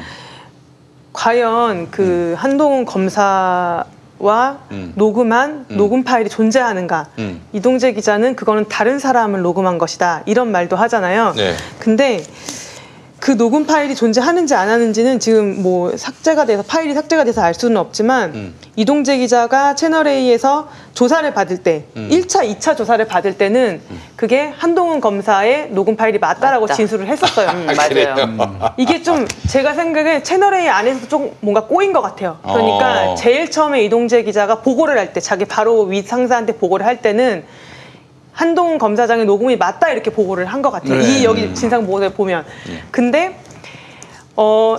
그 윗선 한동훈과 한, 한동훈이 아니라 이동재 기자와 이동재 바로 윗선 음. 이분들이 약간 일을 꼬이게 만들었어요. 그쪽 입장에서 보면. 음. 그래서 이거를 한동훈 검사의 녹음이라고 하지 말자. 음. 제3자의 녹음이라고 하자. 이런 얘기들을 막 주고 받았나 봐요. 아? 그러면서 이제 진술이 번복이 되는데 사실 그렇게 제3자 녹음이라고 하자라고 하면서 이 윗선에서 한동훈 검사한테 아 이거는 한동훈 검사 녹음 파일은 없다. 이렇게 얘기를 해줌으로써 잘못된 정보를 줌으로써 한동훈 검사는 이제 아 녹음 파일 없다는 걸 이제 안심 이게 이게 있다는 걸 몰랐으니까 뭐 안심이든 뭐 자신이든 하고 난 녹음 파일 녹음한 적이 없으니까 얘기한 적이 없으니까 녹음 파일도 안 나올 것이다라고 굉장히 단호하게 얘기를 할 수 있었던 거죠. 근데 아무튼 그래서 지금 이동재 기자의 어떤 그 진술이 번복되었다는 점 그리고 채널A 진상조사에서도 이 그 취재원과 접촉하는 과정에서 그 이철 대표를 취재하는 과정에서 한동훈 검사와 대화했을 가능성은 있다. 뭐 이런 내용도 있고 뭐 여러 가지 내용들이 아주 많이 있어요. 그래서 제 생각에는 이 녹취록과 이 진상 보고서와 아까 말씀하신 그 타임라인. 타임라인을 타임라인. 합치면 예. 이건 제 개인 의견입니다. 다른 분명 의견도 있을 수 있겠지만 음. 적어도 방조 이상은 성립한다. 음. 전 공모관계까지도 충분히 그렇게 볼 수 있다고 보는데 물론 다른 입장도 분명히 있을 수 있고요. 아니 그래도 법률가가 또 이렇게 얘기했으면 KBS가 버텨야지. 어? 아니 그럼 우리 같이 무식한 사람들이 뭐 아니 그걸 왜 못 버티냐라고 얘기하는 건 신빙성이 없지만 음. 아니 보기에 따라서는 법률가의 한 사람으로서 그렇게 공모관계까지 의심할 수 있다. 아 그러면 KBS가 버텨야지. 근데 그 문제는 아까 말씀하신 것처럼 총선. 녹취록에 없는 예, 그 총선. 내용이 있어서 네. 사과할 내용은 맞는데 왜 그렇게 일관성 없는 태도를 취하느냐 저는 그게 문제라고 뭐 생각하는 두 가지 거죠. 문제는 있어요. 일단 그 집이 어두울 때, 형광등을 교체할 때, LED 램프를 고민할 때, 이제 DDD를 기억하세요. DDD. 다 된다의 약자입니다. LED 교체 때 안전기를 함께 교체하거나 설치 기사를 불러야 하는 경우가 많습니다. 하지만 DDD LED는 형광등 갈듯 그냥 교체만 해주면 됩니다. 어떤 안전기에도 모두 호환됩니다. 그래서 다 된다 DDD입니다. 대한민국 정부가 직접 인증하고 마케팅을 지원하는 브랜드 K로 선정된 DDD. 김용민닷컴에서 비교 불가 압도적 최저가에 만나보세요. 안정적으로 정제된 유황과 제주도산 마유를 원료로 사용하는 디아페비노. 유황의 살균 효과로 습진이나 가려움증, 땀띠, 여드름 등 피부 트러블에 좋습니다. 유황 온천에 다녀온 듯 점차 피부가 보들보들해지는 효과 느껴보세요. 세안만이 아닌 샤워 때도 꼭 사용해 보시기 바랍니다. 몸이 건조해지시는 부모님께 선물하셔도 정말 좋습니다. 검색창에 디아페비노 검색해 주세요. 키도 자세도 한창 성장기인 우리 아이. 허리 펴고, 어깨 펴고, 고개 들어야지. 지금 자세가 평생 자세가 될지도 모르는데 계속 따라다니면서 잔소리만 하실 건가요? 그래서 아이에게 필요한 건 바디로직 탱크탑 주니어. 입으면 끝! 곧게 편하게. 우리 아이 자세를 바로 잡아주세요. 바디로직 탱크탑 주니어. 바디로직. 서울 홍대 앞 작은 모임 공간 알고 계시나요? 스튜디오 벙커 원. 백석 규모의 콘서트홀, 갤러리, 방송 스튜디오, 그리고 카페까지. 스튜디오 벙커원에서 아름다운 꿈이 익어갑니다. 북 콘서트, 파티, 세미나, 작은 음악회, 전시회, 유튜브 팟캐스트 녹화, 녹음까지. 여러분을 위한 공간, 스튜디오 벙커 원. 문의는 네이버 블로그 영문 스튜디오 벙커 원. 저도 사실 그 비슷한 취, 그 정보를 입수를 했었어요. 근데 그게 어디에 있는 파일이었는지, 그게 녹취록인지 아니면 그냥 진술서인지, 그 대상자가, 대화의 대상자가 누구였는지가 사실 좀 모호했어요. 그래서 기사를 못 쓰고 있었거든요. 근데 그걸 덥석 물었다는 것좀 해서 그때 사실 좀 약간 의아하긴 했어요. 처음 방송 나올 때부터. 근데 그 점에 일단 잘못한 부분이 있어요. 네. 근데 두 번째, 또 한 가지는 사과하는 건 맞아요. 예, 사과하는 건 볼 때 맞는데 그, 그 전에는 과연 그렇게 했었느냐. 그게 문제인 거죠. 예, 정말 그렇게 볼 땐 되게 씁쓸한 거죠. 그래 사과하는 게 맞는데 음. 과연 그 전에 이렇게 일관성 있게 잘못된 거에 대해서 즉각 즉각 사과했었느냐. 그건 아니지 않느냐. 음. 네. 그러니까 그런 거 보면 좀 아쉽은 거죠. 알겠습니다.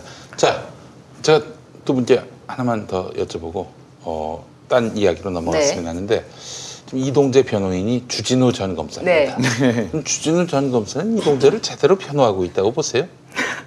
지금 좀 저는- 누구를 위해 변호하고 있는지 모르겠어요. 돈은 이동재가 낼거 네. 아니야. 아니, 저는 처음부터 그분이 제일 의심스럽다. 아. 그분의 뭘까? 왜냐하면 제일 처음에 그 예를 들면은 이 사건에 대해서 어떻게 지휘할지에 대해서 우왕좌왕하고 예. 이렇게 뭉개고 있다, 뭉개고 있을 때 검찰에서 어, 전문수사 자문단이랑 힌트를 줘요.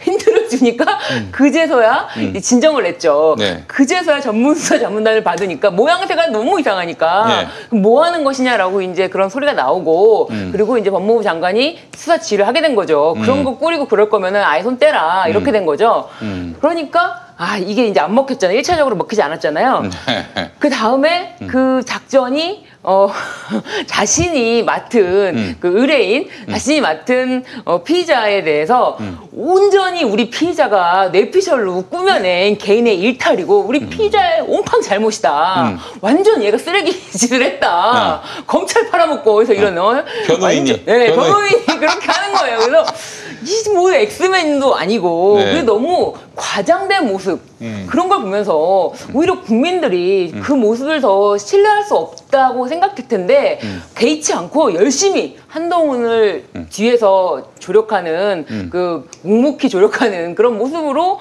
어, 이동재 전 기자의 변호인이라는 이상한 입장을 갖고 있다. 예. 네, 아니 근데 그 변호인이 아무리 그 자기 의뢰인이 네, 죄인이고 쓰레기여도 일말에 하여간 유리한 네. 요소들을 찾아내서 변론을 내야 되는 거 그러니까요. 뭐 이렇게 뭐 이렇게 조금이라도 이런 식이죠. 네. 그러니까 이거는 검언 이착이라기보다는 뭐 이렇게 얘기 나와야 될 텐데 네. 이 사람과의 관계에 있어서 네. 충분히 어느, 어느 정도의 오해 소지라든지 뭐 이렇게 자신의 변- 의뢰인에 대한 어떤 입장을 좀 대변해주는 얘기를 해야 되는데 음. 오로지 어, 개인의 일탈이고 한동훈과 아무 관계 없다, 네. 무관하다 이렇게만 주장을 하니까 이 주장하는 이 방향이 전혀 의뢰인과 관계 없다. 음. 아니 그렇다면 혹시 제 추론이 맞는지 네. 한번 네. 좀 어, 뭐 어디 뭐 맞는지 안 맞는지를 지금 규명할 수는 없습니다만은 그 이동재가 지금 통제를 하지 않으면은 무슨 상황이 발생할지 몰라. 한동훈하고 실제로 검언 유착이 됐는데 검언 유착이 아니게 해야 돼. 그렇죠. 그러다 보니까 이동재한테 야 우리가 저기 변호사 검찰하고 연결된 변호사 줄 테니까 아, 너이 사람하고 어? 그 수임해. 어? 우리가 최선을 다해서 도와줄게. 야 우리는 한 팀이잖니. 이렇게 하고 이제 말하자면은 주진우를 그 변호인으로 세웠어. 근데 주진우는 지금 이동재를 변호하는 게 아니라 한동훈을 변호하고 있는 양상. 이렇게 이렇게 보는 게 제가 무리입니까? 굉장히 네. 굉장히 귀에 잘 들리는 의견이네요. 근데 한편으로는 이렇게 했을 귀가 수도 쫑긋해지는 네. 의견이네요. 이랬을 수도 있을 것 같아요.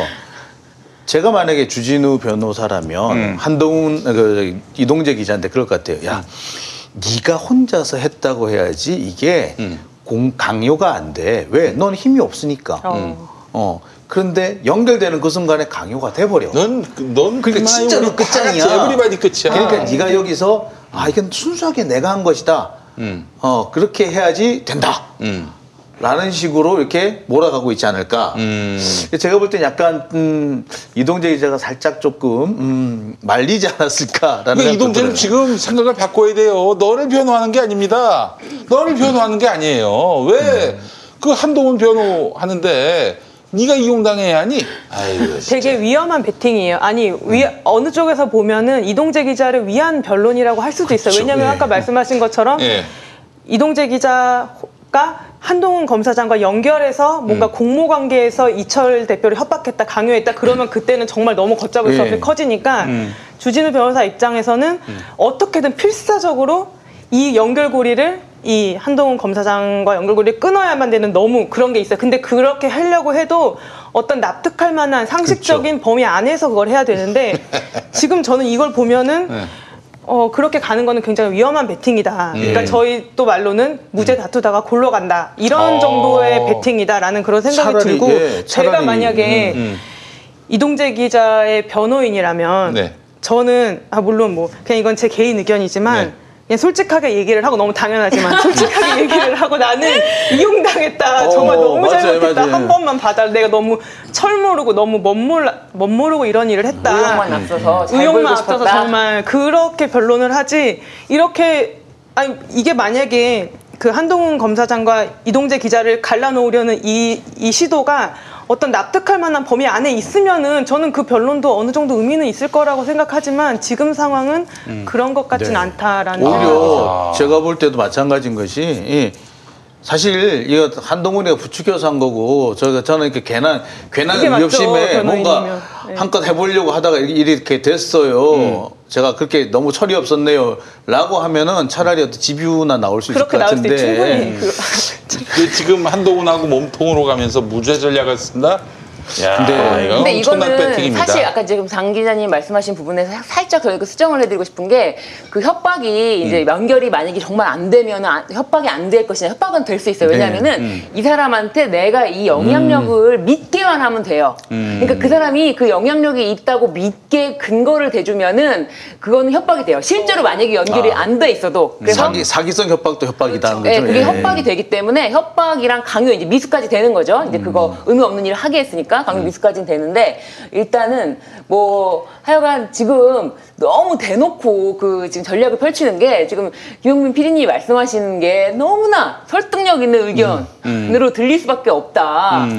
그렇기 때문에 더 강한 부인을 하면 할수록 우리가 그거를 고지고대로 어, 그 변호인의 목소리에 들리는 게 아니라 그 다음 뭐 뭐지 더 의혹만 증폭시키는 거를 변호인이 하고 있다 라는 생각이 들어요. 네, 알겠습니다.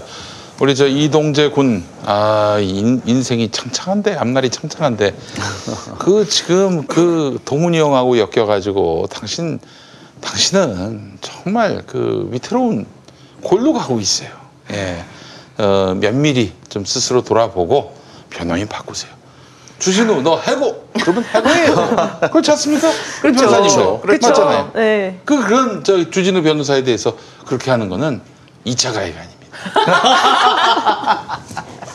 그래. 요 1차 가해입니다. 1차 가해. 아, 그 변호사, 그 김재련 변호사. 예, 예. 그 저는 이제 아무리 그 피해자에 대한 2차 가해를 가하지 않는 게 정말 너무 중요한 일인데, 변호, 그 얘기로 넘어왔습니다, 지금. 변호사에 대한 공격이 2차 가해다라고 하는 거는 그거는 조금 너무 나간 주장이 아닌가 이런 생각은 들더라고요. 아 당연히 고소인 어, 저 피해 호소인은 보호받아야죠. 보호를 해야죠. 그럼요. 뭐 당연히 보호해야 하고 아직 뭐 진상이 규명되지 않았으니 그분의 말씀에 무게를 두고 또 사안의 진실을 에, 파헤쳐 나가야 하는 것은 너무나 지당하고 당연한 말씀입니다. 야 TV조선 이 말도 넣어줘 지금 한 말 어? 얘는 차포 다 떼고 어? 차포 다 떼고 증거 내놔라 이것만 지금 방송에서 내보냈습니다. 어, 저도 그랬는데요. 아, 진짜? 그래? 어.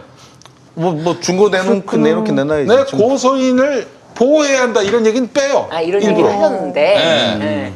이거 오늘 TV조선에 그렇게 나왔습니다. 네. 근데 내가 변사님들한테 여쭤보고 싶은 네. 게 김용민 TV 네. 결국 이제 뭐 제가 네. 수익의 일부를 제작비로 내놓고 네. 만드는 건데 멋대로 퍼다 나르는 거 음. 아무리 보도 영상이라고 하지만 뭐 그거 내지 말라고 할 수는 없는 거고 출연 출연료를 받겠다는 게 있으니까 TV 조선으로부터 어? 아니 음악도 말이죠 5초 10초 내도 저작권료 받습니다. 그렇죠. 그렇죠. 예. 그 방법이 없으니까 돈 주고 써라 뭐 이거. 그렇지. 야, 한다면 돈 주고 써. 어? 얘가 무슨 기자회견했냐? 아, 보도 영상 잘라졌습니다, 이것도. 이 보도 영상도 말이죠. 그 기자회견이나 이런 장면을 갖고 쓰는 거야. 누가 뭐라고 합니까? 지들이 와가지고 촬영해가지고 누가 뭐라고 그래? 근데 남이 만든 영상을 그대로 퍼다 쓰면서 보도 영상이니까 이건 저작권료 지불 안 해도 됩니다. 나는 헌법 소원을 내고 싶습니다. 예. 좀 가능성이 있을 것 같아요. 왜냐면 그 저작권료가 네. 그내 창작물이거든요. 내 창작물이지. 창작물을 마음대로 이용하라고 만든 게 아니거든요. 음악만 창작물이야? 네. 이렇게 내, 내 생각과 내 네. 의사를 창조적으로 네. 표현한 거. 그리고 일부분만 띄워가지고 왜곡 보도하는 거잖아요. 네. 사실은 그게 네. 더 심각한 부분이고 예. 그거에 대해서는 분명히 어, 가능성 있을 것 같아요. 네. 헌법소 하고 싶네요. 저도 고민해 보겠습니다. 네. 고민해 보겠습니다. 여기 변호사님들 두 분이나 계신데. 예, 한번 제가 하고 싶네요. 조금만 좀 검토를 요 해볼게요. 사안이 큰 사안 지나가면은 제가 네. 한번 적극적으로 모색해 볼 텐데 자, 지- 그 어제 그 2차 기자회견이 또 있었습니다. 네. 근데 제 1차 때는 성추행이라고 했다가 2차 때는 서울시장에 의한 성폭력이라고 했습니다. 네. 성추행이나 성폭력이나 이게 뭐 넓은 범주 안에서는 같은 말일 수도 있겠지만은 개념적 표현으로는 어떻습니까? 그게 같은가요? 다른가요? 아니 일단은 예. 저희는 그런 용어를 사실 쓰진 않아요. 저희는 성폭력이라는 네. 자체를 잘 안 쓰고 안 이제 저희는 이제 법률 용어를 쓰죠. 네. 법전에 있는 용어로만 예. 그 쓰는데 이제 일반적으로 보도되는 기사의 내용상 음. 성폭력 이라고 하는 것과 성추행이라고 하는 것의 차이는 제가 이제 체감적으로 느끼는 거예요. 음. 근데 그렇죠. 이 부분에서는 조금 아, 그 부분은 네. 저기 그, 네. 그 기- 한국 기자협회 그, 그 보도 지침이 있는데요. 음. 예, 보도 준칙이라고 있는데요. 음. 거기 보면은 성폭력 범죄라고 돼 있어요. 네. 여기 네. 보면 성폭력 범죄라고 하면은 여기에 이제 강제 추행과 강간, 유사 강간까지 포함하는 의미로 돼 있어요. 네. 그러니까 성폭력이라고 한다면은 일단 다 포함된다라고 보시는 게 근데 넓은 의미로 보- 그렇게 보이는 게 맞는데 어, 그럼에도 불구하고 다소 간의 오해의 소지가 있는데 어, 약간 오해의 소지를 어, 묵인하면서 약간 묵인 방조한 게 아닌가라는 느- 느낌은 좀 있기는 해요. 근데 그, 그 표현 자체를 문제 삼기는 좀. 아, 그래요? 예, 그렇습니다. 예. 아, 그 좀 다른 개념인 줄 알았는데 아니었군요. 예, 다른 건 아닙니다. 예. 예. 이제 제가 사실 그 문제와 관련해서는 제가 이제 음. 성폭행, 성폭, 성추행 요걸 가지고 음.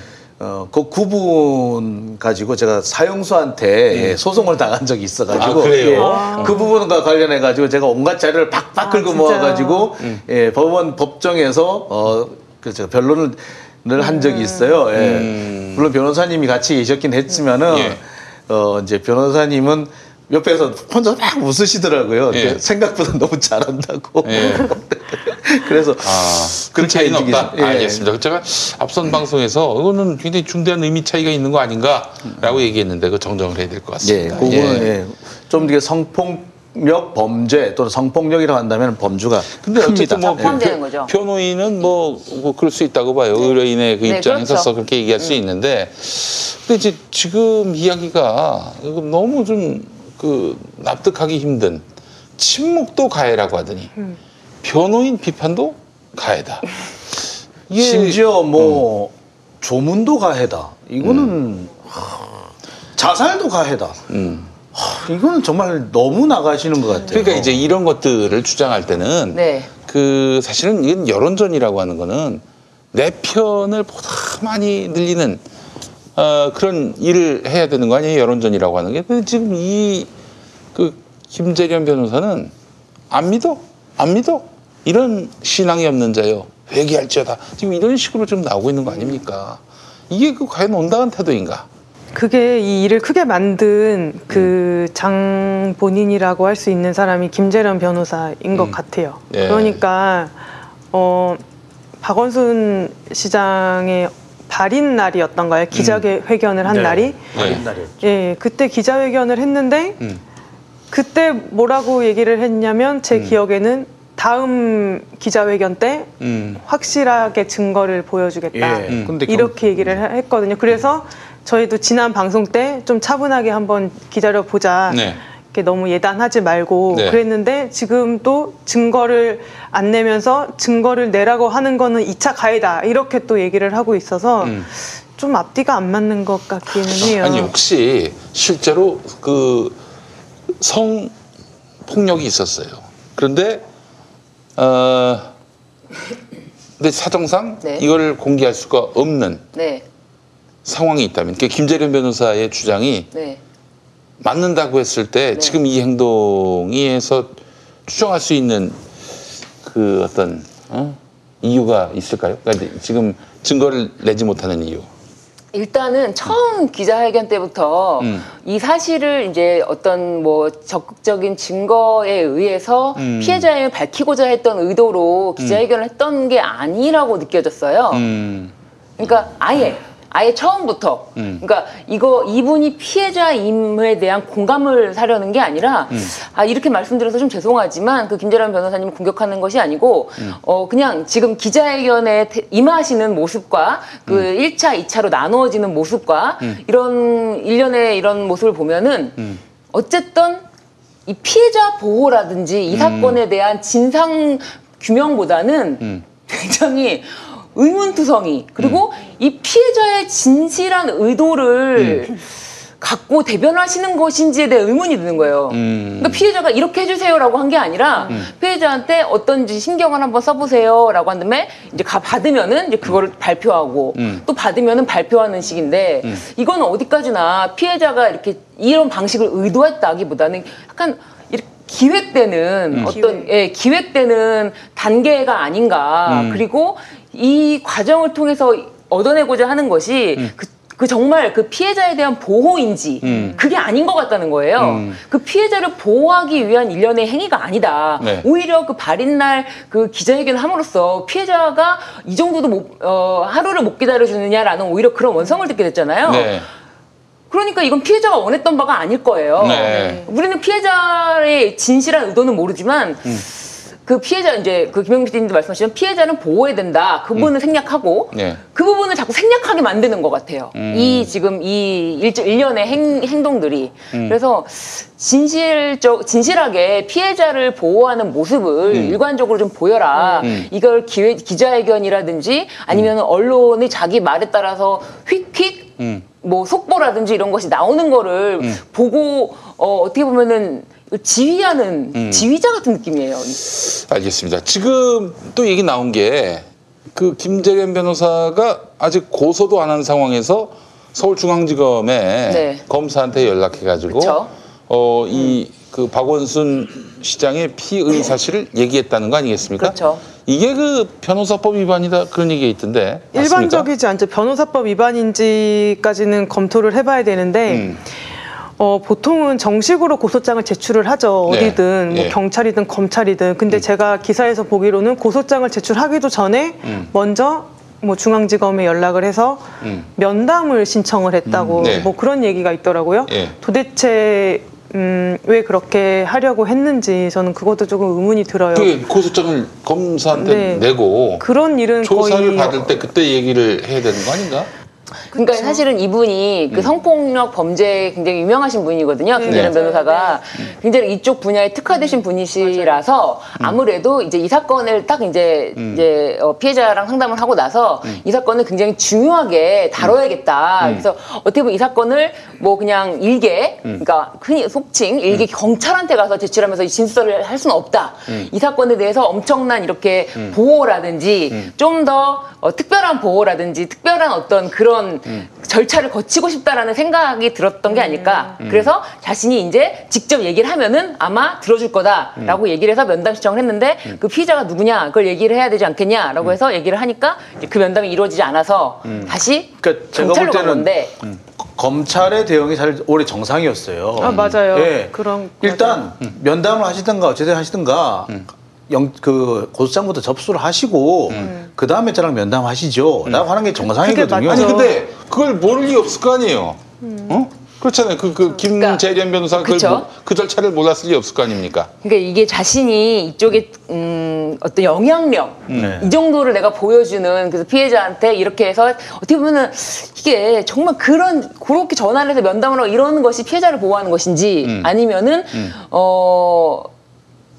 참, 그러니까 이게 참 알 수가 없는 거예요. 이분이 지금 정말 피해자를 진심으로 보호하고 있는 거예요. 그러니까 차라리 제가 볼 때는 오히려 이렇게 정상적인 절차를 통해서 이렇게 저, 한- 처리하는 게 피해자를 더 보호하는 것인데 음.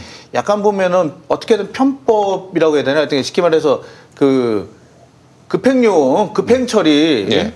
처리를 그- 하는 것 할 수 있다라는 능력을 과신 과시하려고 하는 것 같아서 음. 별로 그렇게 어, 편하지 않았어요. 특히 만약에 경찰 같은 경우는 좀 그런 사례가 있어요. 그러니까 그 사전에 협의가 되면은 조금 일찍 그 네. 앞당겨서 할 수도 있고 바로 그 배- 배당을 해줄 수도 있고 한데 일단 검찰에서는 그렇게 하는 게 옛날에는 몰라도 지금은 점점 점점 안 되는 방향으로 가고 있거든요. 그리고 안 되는 게 정상이고요. 네.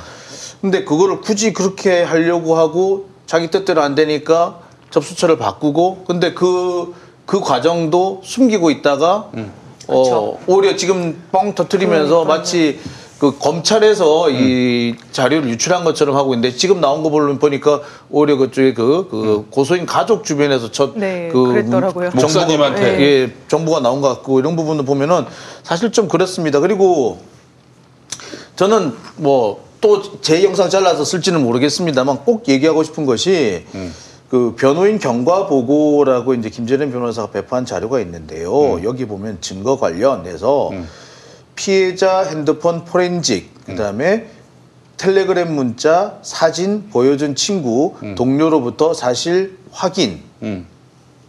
피해 호소, 알고 지내던 기자, 친한 친구, 동료 공무원, 비서관 이렇게 돼 있어요. 자, 텔레그램 문자와 사진을 보여준 친구, 동료로부터 관련 사실을 확인했다. 텔레그램 문자와 사진이 있으면 동료하고 친구한테 왜 확인을 합니까?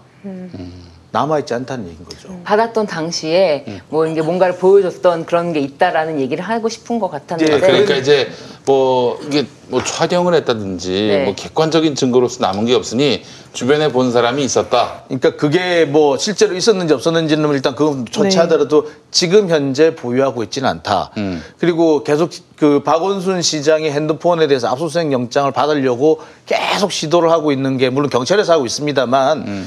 그런 시도의 배경에는 박원순 시장의 핸드폰에 혹시 그런 게 남아 있지 않을까 음. 그거를 찾으려고 하는 게 아닌가라는 생각이 들어요. 음. 달리 말하자면은 증거는 현재 없다라고 볼 수도 있는 것 같아요. 증거가 없다? 현재로서는 호호. 저는 그렇게 볼 수, 저는 그렇게 예측밖에 안 됩니다. 아니 증거가 있다고 했잖아요. 김재련 변호사가. 그러니까 있다면은 네. 친구나 동료로부터 그 문자와 사진을 봤다라는 거를 진술을 받을 이유가 없어요. 음. 없으니까 그때 보기는 봤었니? 어떤 내용이었니? 라고 물어보고 확인하는 거죠. 음. 그러니까 그 사진과 문자가 그 당시에는 존재했는데 썼는지는 모르겠으나 음. 그거와 변론으로 별개로 지금 현재는 존재하지 않는다. 야 증거가 없다면 이거 정말 근데 그래서 그 증거가 혹시 박원순 시장의 핸드폰에 남아 있지 않겠느냐라고 해서 지금 찾고 있는 것 같아요. 음. 그 가능성이 증거가 원래 없다는 것이 아니라 현재 이 고소인이 가지고 있지는 그러니까요. 않다 예. 이렇게 볼 수 있을 것 같은데 네. 뭐 아닐 수도 있죠. 물론 아닐 수 있지만 제 추론으로는 그렇습니다. 근데 이그 부분을 제가 계속해서 의심이 드는 부분이 있어요. 그리고 왜냐하면 이런 얘기를 말씀을 드린 이유가 뭐냐면 비서잖아요. 비서의 경우에 보통 어떻게 하냐면 핸드폰을 음. 자기가 개인으로 갖고 있는 핸드폰이 있고 그다음에 공용 핸드폰 하나 더 줍니다. 그렇지. 예. 그리고 비서직을 관둘 때는 공용 핸드폰을 반납하고 자기 핸드폰은 새 핸드폰으로 교체를 받아서 가요. 어, 대부분 그렇게 합니다. 음. 네. 그렇게 된다면 뭐냐면은 적어도 이 새로 받아오는 핸드폰에는 과거 것이 남아 있지 없겠네요. 않을 수 있는 네. 거죠. 아니 그 그렇지 않겠습니까? 만약에 어, 김용민 씨께서 네. 국- 국회의원이 지난번에 되셨다, 음. 되셨다 그래가지고 이제 그 비서관이나 보좌관들이 있다. 근데 보좌관이 이제 퇴직을 하게 됐다. 네. 그러면은 어떻게 하시겠어요? 야, 저 공용폰은 내놓고 네 핸드폰은 내가 새 걸로 바꿔줄게. 음. 그새 걸로 가져가. 어, 그래. 옛날 폰은 날 줘. 이렇게 하지 않겠습니까? 근데 그 얘기는 처음 들어서 저는 사실은 몰랐는데 음 그게 이제 사실이면은 어 그런 얘기를 하겠죠 아무래도 이제 비밀이 많은 사람이라서 근데 이번에 교체해줬다라든지 이번에 박원순 시장 그 글쎄, 번호가 저- 풀렸다는 네 제가 받은 게 이거예요. 어, 예, 예. 아니, 근데 요 지금 말씀하시는 게 있잖아요. 요 요. 내용이 이제 보도가 돼- 됐잖아요. 어느 정도는. 네. 요 부분인데. 그래서 예, 이거 이거 증거 관련해서 예. 그렇죠. 요 부분도 다 이제 보도가 됐는데 이렇게 이렇게 해서 이제 알고 지낸 사람들한테 얘기를 했다. 이제 그렇게 예. 돼- 그렇게 저희도 이제 그렇게는 봤는데 그렇다면은 어, 제시할 수 있는 직접 증거는 아직까지 제시된 바가 없으니 기다렸죠. 거기까지밖에 안 됐으니까. 네. 네. 그래서 그래서 뭐 사실은 저 거기서 이제 박원순 시장이 핸드폰에서 뭔가가 나올 수는 있어요. 그래서 이제 거기서 이제 증거를 가지고 해야 되는데 만약에 거기에서 적절한 증거가 안 나온다면은 이 얘기는 또 끝없는 진실 공방으로 갈 겁니다. 그러니까 내가 깔끔하게 예. 깔끔하게 예, 진실을 입증할 수 있는 증거를 그리고 만약 이런 게, 상태면은 예. 사실은 기자회견을 안 하는 게 맞죠. 네, 그쵸. 그게 문제인 거예요. 그렇기도 하고 제일 처음에 뭐 이거 유출 관련해서 경찰이 조사를 받, 그 당일날 이제 경찰 고소장을 접수하고 당일날 새벽까지 우리가 되게 의문을 가졌던 부분도 있었잖아요. 어떻게 저 고소장 접수하자마자 당일날 새벽까지 조사를 받냐. 받고 나왔더니만 이렇게 됐다라고 해서 그 과정 속에 그러니까 고소장을 접수하고 박원순 시장이 실종됐을 때까지 어떠한 자 이제 그 피해자 쪽에서는 어떠한 그 유출 없었다라고 이. 전혀 절대 있을 수가 없다라는 아예 그냥 아예 있을 수가 없는 우리는 경찰한테 바로 갔고 경찰한테 간 다음에 다음 날이다 바로. 그리고 새벽에 왔는데 우리가 어떻게 어디다가 유출을 하느냐. 굉장히 강하게 말했어요. 그리고 경찰에서 유출했을 것이다라고 강하게 얘기했고 경찰이 보고한 것에 대해서 청와대가 했다, 어, 뭐. 피의 사실에 대해서 보고한 것이 아니냐. 이런 엄청난 반격이 들어오고 했을 때 그 2차 기자, 저 깜짝 놀랐어요. 2차 기자회견에서 검찰에 면담을 요청했는데 검찰에서 면담을 거절한 것이 굉장히 부당한 사실인 것처럼 얘기를 하는데 아니 그 지금 김 변호사는 뭐 왜 이러는 거예요 도대체 그 이유를 그- 모르겠어. 그만 그만하셔도 될것 아니 같아요. 왜 이러는지 난 좀 그 이유를 좀 알고 싶어요. 근데 저는 이 지금과 같은 행, 형태, 형태는 네. 오히려 이 고소인을 불편하게 하는 상황일 수도 있고 고소인에 대해서 의심하지 마라 의심하는 것도 이차 가해다고 하지만 그 의심을 더 부풀리는 그러니까요. 행동이거든요. 음. 변호인으로서는 특히 더군다나 이런 성범죄와 관련해서 음. 꾸준히 이렇게 활동을 해오신 분으로서는 정말 이해하기 힘든 네. 그런 행보입니다. 맞아요. 그러니까 이제 고소인께서도 한번 좀 생각을 해보셔야 할게 김재련 변호사가 자신을 지금 변론하고 있는가. 처음에는 막 대차게 나오니까 아 이 사람 참 변론 전략이 아주 익사이팅하구나라고 생각했을지 모르겠는데 지금 결과적으로 점점 고소인의 입지가 좁아지는 양상으로 가고 있는데 이 변론 전략이 과연 유효한 것인지 에, 한번 좀 따져봤으면 좋겠고 네. 그 그래서 저는 사실은 뭐 뭐 저 고소인의 어머니를 통해 목사님을 통해 세상에 알려졌다 이 부분도 이게 상식적으로 납득이 되는 것인가 싶기도 하고요. 그러니까 그렇게 해서 알려졌다면 그렇게 해서 이렇게 순식간에 뭐 SNS를 통해서 번질 정도였다면 그 전에도 얼마든지 번져 나갔을 수는 있다고 봐요. 그러니까 지금 현재 보면은 그 젠더 특보라는 분이 완- 그 범인으로 지목이 돼가지고 거의 뭐 그 소위 말 조리돌림을 당하는 그런 상황이 됐는데 지금 결과적으로 보면은 그분이 뭐 경찰로부터 뽑아낸 것도 아니고 검찰로부터 뽑아낸 것도 아니고 서울시에 누군가 뽑아준 것도 아니고 결국에는 보면은 어, 그, 어 여성 단체이거나 아니면 피해자 중심에서 부근에서 흘러나올 가능성이 현재로 제일 커졌거든요. 그렇게 되면은 젠더 특보가 그런 정보를 얻었을 때 혹시 잘못하신 거 있으세요? 라고 물어보는 건 당연한 거거든요. 근데 그 사람 마치 지금 죄인 취급을 하고 있고 마치 성범죄 공범인 것처럼 몰아가고 있는데 이거는 정말 글쎄 저는 김재련 변호사도 문제지만 지금 언론이 더 문제인 것 같아요. 예, 언론의 행동감이 보면은 광기에 가득 차 있는 것 같아요. 뭐 어디 하나 어디 하나 어? 하나 거- 재물거리 하나 걸려라. 어 그러고 있는 것 같아요. 언론의 광기가 지금 제일 심각한 것 같아요. 네. 그러니까 누구 하나 뭐 그런 재물 하나 던져주면은 진짜 하이에나처럼 덤벼들고 있는 것 같다는 생각밖에 안 들거든요. 누구 하나가 그런 재물 하나 던져주기를 꼬투리 하나 대- 던져주기를 기다리고 노려보고 있는 것 같아요. 언론의 관계가 심각한 겁니다. 이게 저는 언론의 관계라고밖에 생각이 안 들어요. 네, 알겠습니다. 저기 지금 많은 분들이 이 인터넷에서 커뮤니티에서 어, 여러 가지를 좀 의문으로 표하고 있는 중- 것 중에 하나가 서울시청 비서실에서는 2년 정도 일을 했는데 2년 정도에 성추행 기간이 4년이었다? 네. 예, 그 이게 좀 시점상 맞지 않지 않느냐 이런 이야기가 나오는데 고소인 측 주장에서 뭐냐면요. 그, 그 고소인 측 주장을 그대로 하면은 그 박원순 시장이 이제 그 비서실에서 끝 나오고 난 다음에도 계속 속옷 사진 같은 걸 보냈다. 그래서 성추행 기간이 4년이다라고 주장을 해요.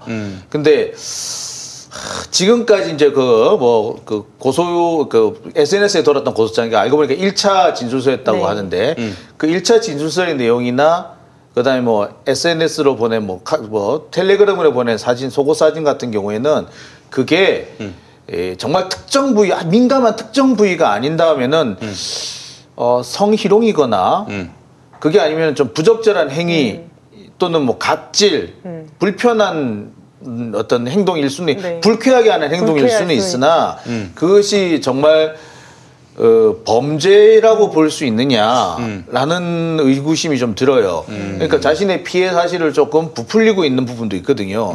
사실 성범죄 같은 경우에서 이 변호사들은 변호인들이나 진술 조력인들 같은 경우에는 냉정하게 딱 잘라서 얘기를 하고 이게 확실하게 범죄가 됩니다. 그리고 이 밖에 소소한 게 너무 많은데 이 부분에 대해서는 저희가 생략하겠습니다. 이렇게 얘기를 근데 하거든요. 만약에 아니 근데 그렇게만 볼 수는 없는 게 부적절하다고만 볼 수는 없고 그러니까 만약에 진짜로 내 직장 어, 상사가 네. 상사였던 사람이 음. 나한테 속옷 사진을 보낸다. 전 죽이겠습니다. 아, 그래. 그거 같아요. 그거는. 죽일 거야. 그거, 그, 그거는 맞을 것 같아요. 그러니까 음. 단순히 뭐 그렇게 볼 수는 없다. 근데 이제 둘 사이의 관계라든지 다른 그런 내용인데 정말 업무 관계였고 나는 이제 더 이상 거기서 해방이 됐다. 네. 그렇다면은 요 부분에 대해서 이제 굉장히 큰 문제가 될 수 있죠. 근데 이제 그런 게 아니고 하, 사람 사이의 어떤 관계라든지 이런 걸 다 모르는 상황에서 아까 이제 박 시장님하고 네. 그 고소인 사이에 네. 이 어떤 뭐 이렇게 말하자면은 업무 관계였는지에 네. 대한 서사나 맥락을 우리가 전혀 모르는 상황에서 네. 예단할 수는 없는 것이다. 네, 저는 좀 그렇게 보는 편이 근데 있어요. 이게 그 어떤 성범죄가 이제 폭행이나 협박에 들어가는 어떤 그런 중대한 음. 뭐 강간죄나 이런 거의 경우에는 뭐 어떤 뭐 여지 없이 그거는 뭐 이제 논외로 그렇죠. 그건 논외로 하고요. 음. 이제 성희롱이나 성추행 같은 경우에는 되게 뭔가 되게 그 민감한 그 선이 있어요. 사실은 음. 그게 성적 수치심이라는 개념이에요. 그래서 이 사람이 어디 뭐 나한테 뭐 손을 댔는데 음. 이게 나에게 성적 수치심을 불러오느냐 이거랑 나에게 불쾌감을 주느냐 불쾌감을 주느냐. 이걸 날 너무 짜증나게 하느냐 어, 예. 이거랑은 좀 다른 다르죠. 개념이에요. 네. 그래서 제가 저는 성범죄 사건에서 무죄를 다퉈본 적은 한 번, 두 번 있는데 한 번은 무죄 다투다가 이제 고, 골로 간 사건.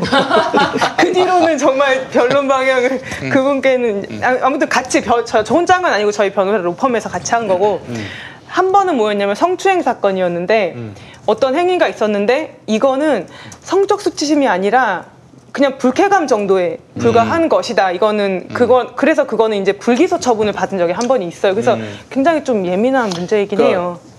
그 우리가 알고 있는 박원순 시장의 런닝 셔츠 차림 같은 게 속옷 사진이긴 하죠. 근데 그 사진을 자꾸 보내면 정말 짜증 날 것 같기는 해요. 열받을 것 같아. 자꾸 더군다나 이제 아 내가 이런 게 싫어가지고 나왔는데 또 보내 아이씨 이럴 것 같긴 해요. 근데 그거는 사람마다 또 달라요. 예. 그렇기 때문에 전후 사정이나 이런 관계를 잘 살펴봐야 되는 거예요. 그래서 무조건 그 런닝 셔츠 사- 사진을 보냈다고 해서 그게 뭐 성추행이다. 이렇게 볼 수는 조금 어, 보기는 어려운 거죠. 그러니까 그리고 이제 만약에 그게 이제 배우자가 있다든지 네. 남자 친구가 있을 때 그런 거 보면은 이거는 이건 네. 전혀 다른 문제가 또 네, 될 수가 있다고 보거든요. 그러니까 네. 이거는 좀그 면밀하게 봐야 돼요. 그래서 네. 사진을 정말 어떤 사진을 보냈는지 그 전후에 어떤 그 내용이 어떤 있었는지, 맥락이었는지, 어떤 맥락이었는지. 예, 이런 걸 좀 자, 이걸 좀 그게 중요한 거예요. 판단을 할 네. 필요가 있는데 네. 그래서 증거를 좀 갖고 오라고 얘기를 하는데 증거는 안 가져오고 있으니까 그러니까 그러고 자꾸 그러면서 박원순 시장 나쁜 놈 이렇게 몰아가니까 짜증 나는 상황인 거죠. 음. 이게 그래 정상적인 상황은 아니고 이렇게 하면 할수록 한쪽에서는 아니 증거도 안 가지고 자꾸 이렇게 나쁜 놈으로 몰아세요? 이거 너무한 거 아니야? 박원순이 어떤 사람이었는데 이런 식으로 또 반발을 일으킬 수밖에 그러니까 내가 없거든요. 얘기했던 그 가장 우려했던 상황 이게 어떤 팩트를 가리지 못하고 신념 간의 대결로 흐르는 상황 이건 정말 잘못된 겁니다. 이거는 큰일 날 일이에요. 그거는 무엇보다도 고소인을 다치게 하는 거예요. 그러니까 그건 되게 더 공허한 거잖아요. 예. 정말 그 어떤 사실관계는 서로 근거 확인이- 없이 예. 떠들어봐야 이게 무슨 소용이 있어 그게. 맞아요. 예. 아니 근데 그 휴대전화 그 비밀번호를 풀었다고 하는데 네.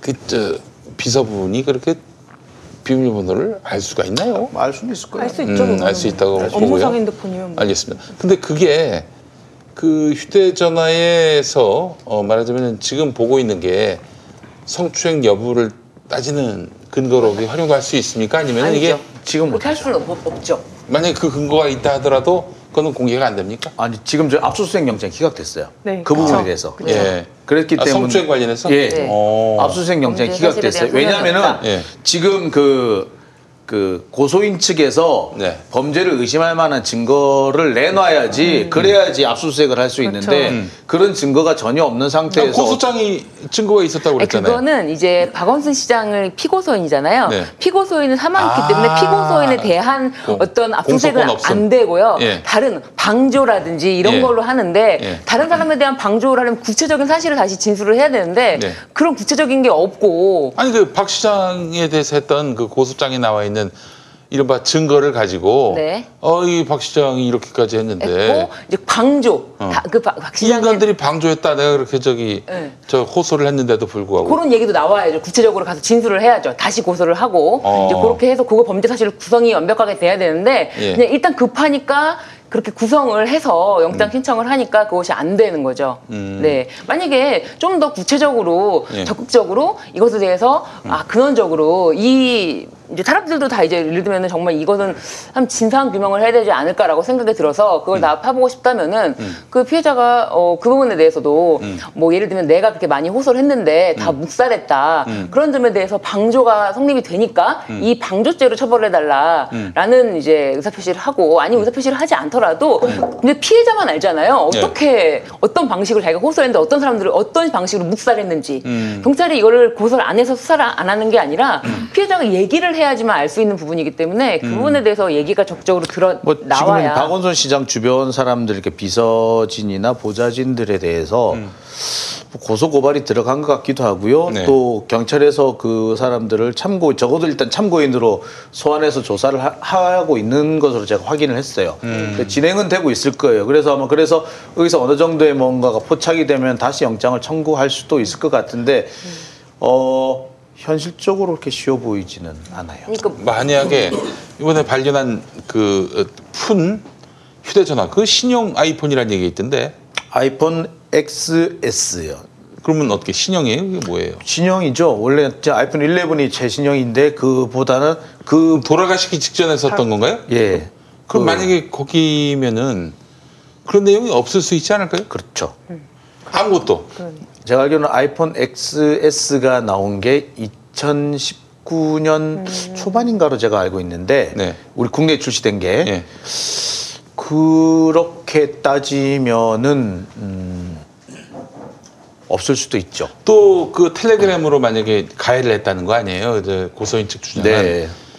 텔레그램도 비밀 대화방으로 했다는 거고요. 네. 다 지워졌을 거 아니에요? 안 남아 있죠. 그러면 가해 사실을 입증할 만한 증거가 어이구 안 나올 수도 있겠다는 있죠. 그런 그렇죠. 어, 그게 이제 고소인 핸드폰에 남아 있어야 되는데 고소인은 현재 지금 내용으로 보면은 안 남아 있는 것 같아요. 그럼 만약에 그렇게 해서 결국 아무것도 안 남았다 이런 상황에서는 어떻게 됩니까? 지금 김재련 변호사는 어떻게 나, 나온다는 것이고 김재련 변호사는 어쨌든 이거를 음. 모르겠어요. 그러니까 음, 제일 처음부터 면담을 요청했잖아요. 네. 그것부터 약간 이걸 이렇게 말씀드리긴 그렇지만 음. 이 사실을 뭐 형사 절차에서 이 피해자를 보소, 어, 보호하고 음. 이거에 대한 적적인 어떤 사법 절차를 이용하겠다는 것이 아니고 음. 사법 외적인 절차로 이걸 해결하고 싶어 했던 것 같아요. 음. 면담을 요청하고 그리고 그 다음에도 어쨌든 사법 절차에 의해서 정당한 방법이 아니라 뭐 기자회견을 통해서 이제 계속 이제 두 번 세 번 얘기를 하니까 음. 예를 들어서 방조한 사람들에 대해서 얘기를 먼저 했잖아요. 기자회견에서 방조한 사람들이 있다. 네. 그러니까 묵살한 사람들, 묵살하는 건 방조, 아 묵살 한 것도 뭐 방조라고 볼 수 있죠. 그러니까 묵살한 사람들에 대해서 고소를 한 것이 아니고 먼저 기자회견으로 계속 얘기를 하기 때문에 처음부터 형사 사법 절차를 적극적으로 이용해서 피해자를 어떤 형사 사법 절차 내 속에서 내에서 보호하려고 했던 의도는 아니지 않았을까? 그, 그래서 나오는 얘기가 박원순 시장에 대한 고소는 본건이 아니라 별건이었다. 본건은 따로 있다. 아. 라는 얘기가 있고 제가 취재한 바로도 어느 정도까지는 맞습니다. 본건이 따로 있었어요. 아 예, 예. 진짜 중요한 본건이 따로 있었어요. 오빠 아셨어요? 코어업이 면역력에도 좋은 거. 세상에 활력 충전에 면역력까지? 그래서 코업이 또 완판됐구나. 코어업은 정상적인 면역 기능에 필요한 아연 그리고 페루산 마카에 활력을 충전해주는 멀티비타민까지 모두 들어있잖아요. 언니도 알죠? 알지. 하루 900원도 안 되는데 다 챙겨주잖아. 역시 재구매하는 이유가 있어. 면역력과 활력을 한 번에 완판 기념 통큰 이벤트는 계속됩니다. 검색창에 코어업 검색해주세요.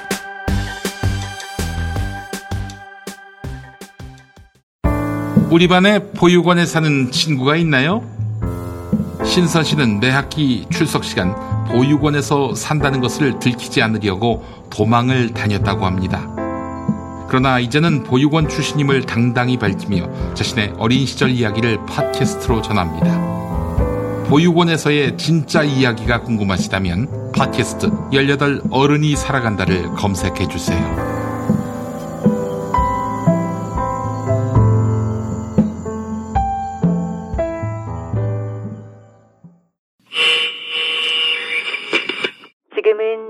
라디오 청취율 조사 기간입니다.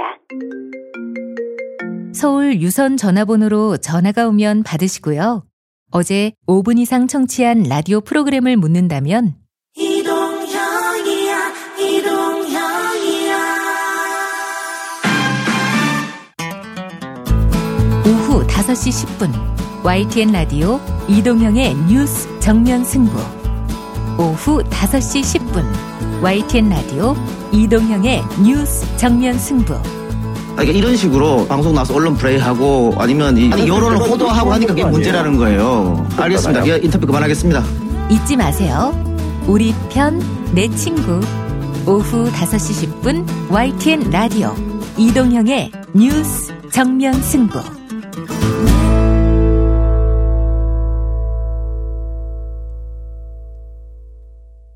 진짜 중요한 본건이 따로 있었어요. 음. 제가 저기 다른 데서는 제가 얘기를 했어요. 음. UPI 뉴스인가 하는 데서 실제로 보도를 했습니다. 네. 하고 그 고소인이 음. 어, 작년 아니 올해 4월에 그 박 시장의 네, 응. 예, 박 시장의 그 의전 비서로부터 성폭행을 당했다라고 고소한 내용이 있어요. 그리고 그 고소 그래 그 당시 고소했던 그 피고소인이 그 당시 피고소인 그러니까 박 시장의 의전 비서는 어, 구속영장이 청구됐지만 영장이 기각이 됐습니다. 기각됐어요? 예, 왜냐하면은 이 사람은 적극적으로 그 성폭행 사실, 그 준강간 사실을 거부 어, 부인했습니다. 왜냐하면은 둘이 함께 그 모텔을 가긴 했지만 성관계를 거절하는 바람에 나는 놓고 나왔다. 관계한 적이 없다라고 했고 그 밖에 성관계를 진행했다라는 어떤 그 증거는 따로 나오진 않았던 걸로 보여요. 네. 그래서 영장이 기각됐습니다. 그게 5월 26일인데요. 그날 어 김재련 변호사와 그 고소인이 상담을 한 것이 있고 바로 그 다음 날 어, 법률적인 검토에 들어갔다라는 것으로 지금 돼 있어요. 그 보기에 따라서는 이제 아이 그 얘기는 나중에 네, 하도록 나중에, 하고 네.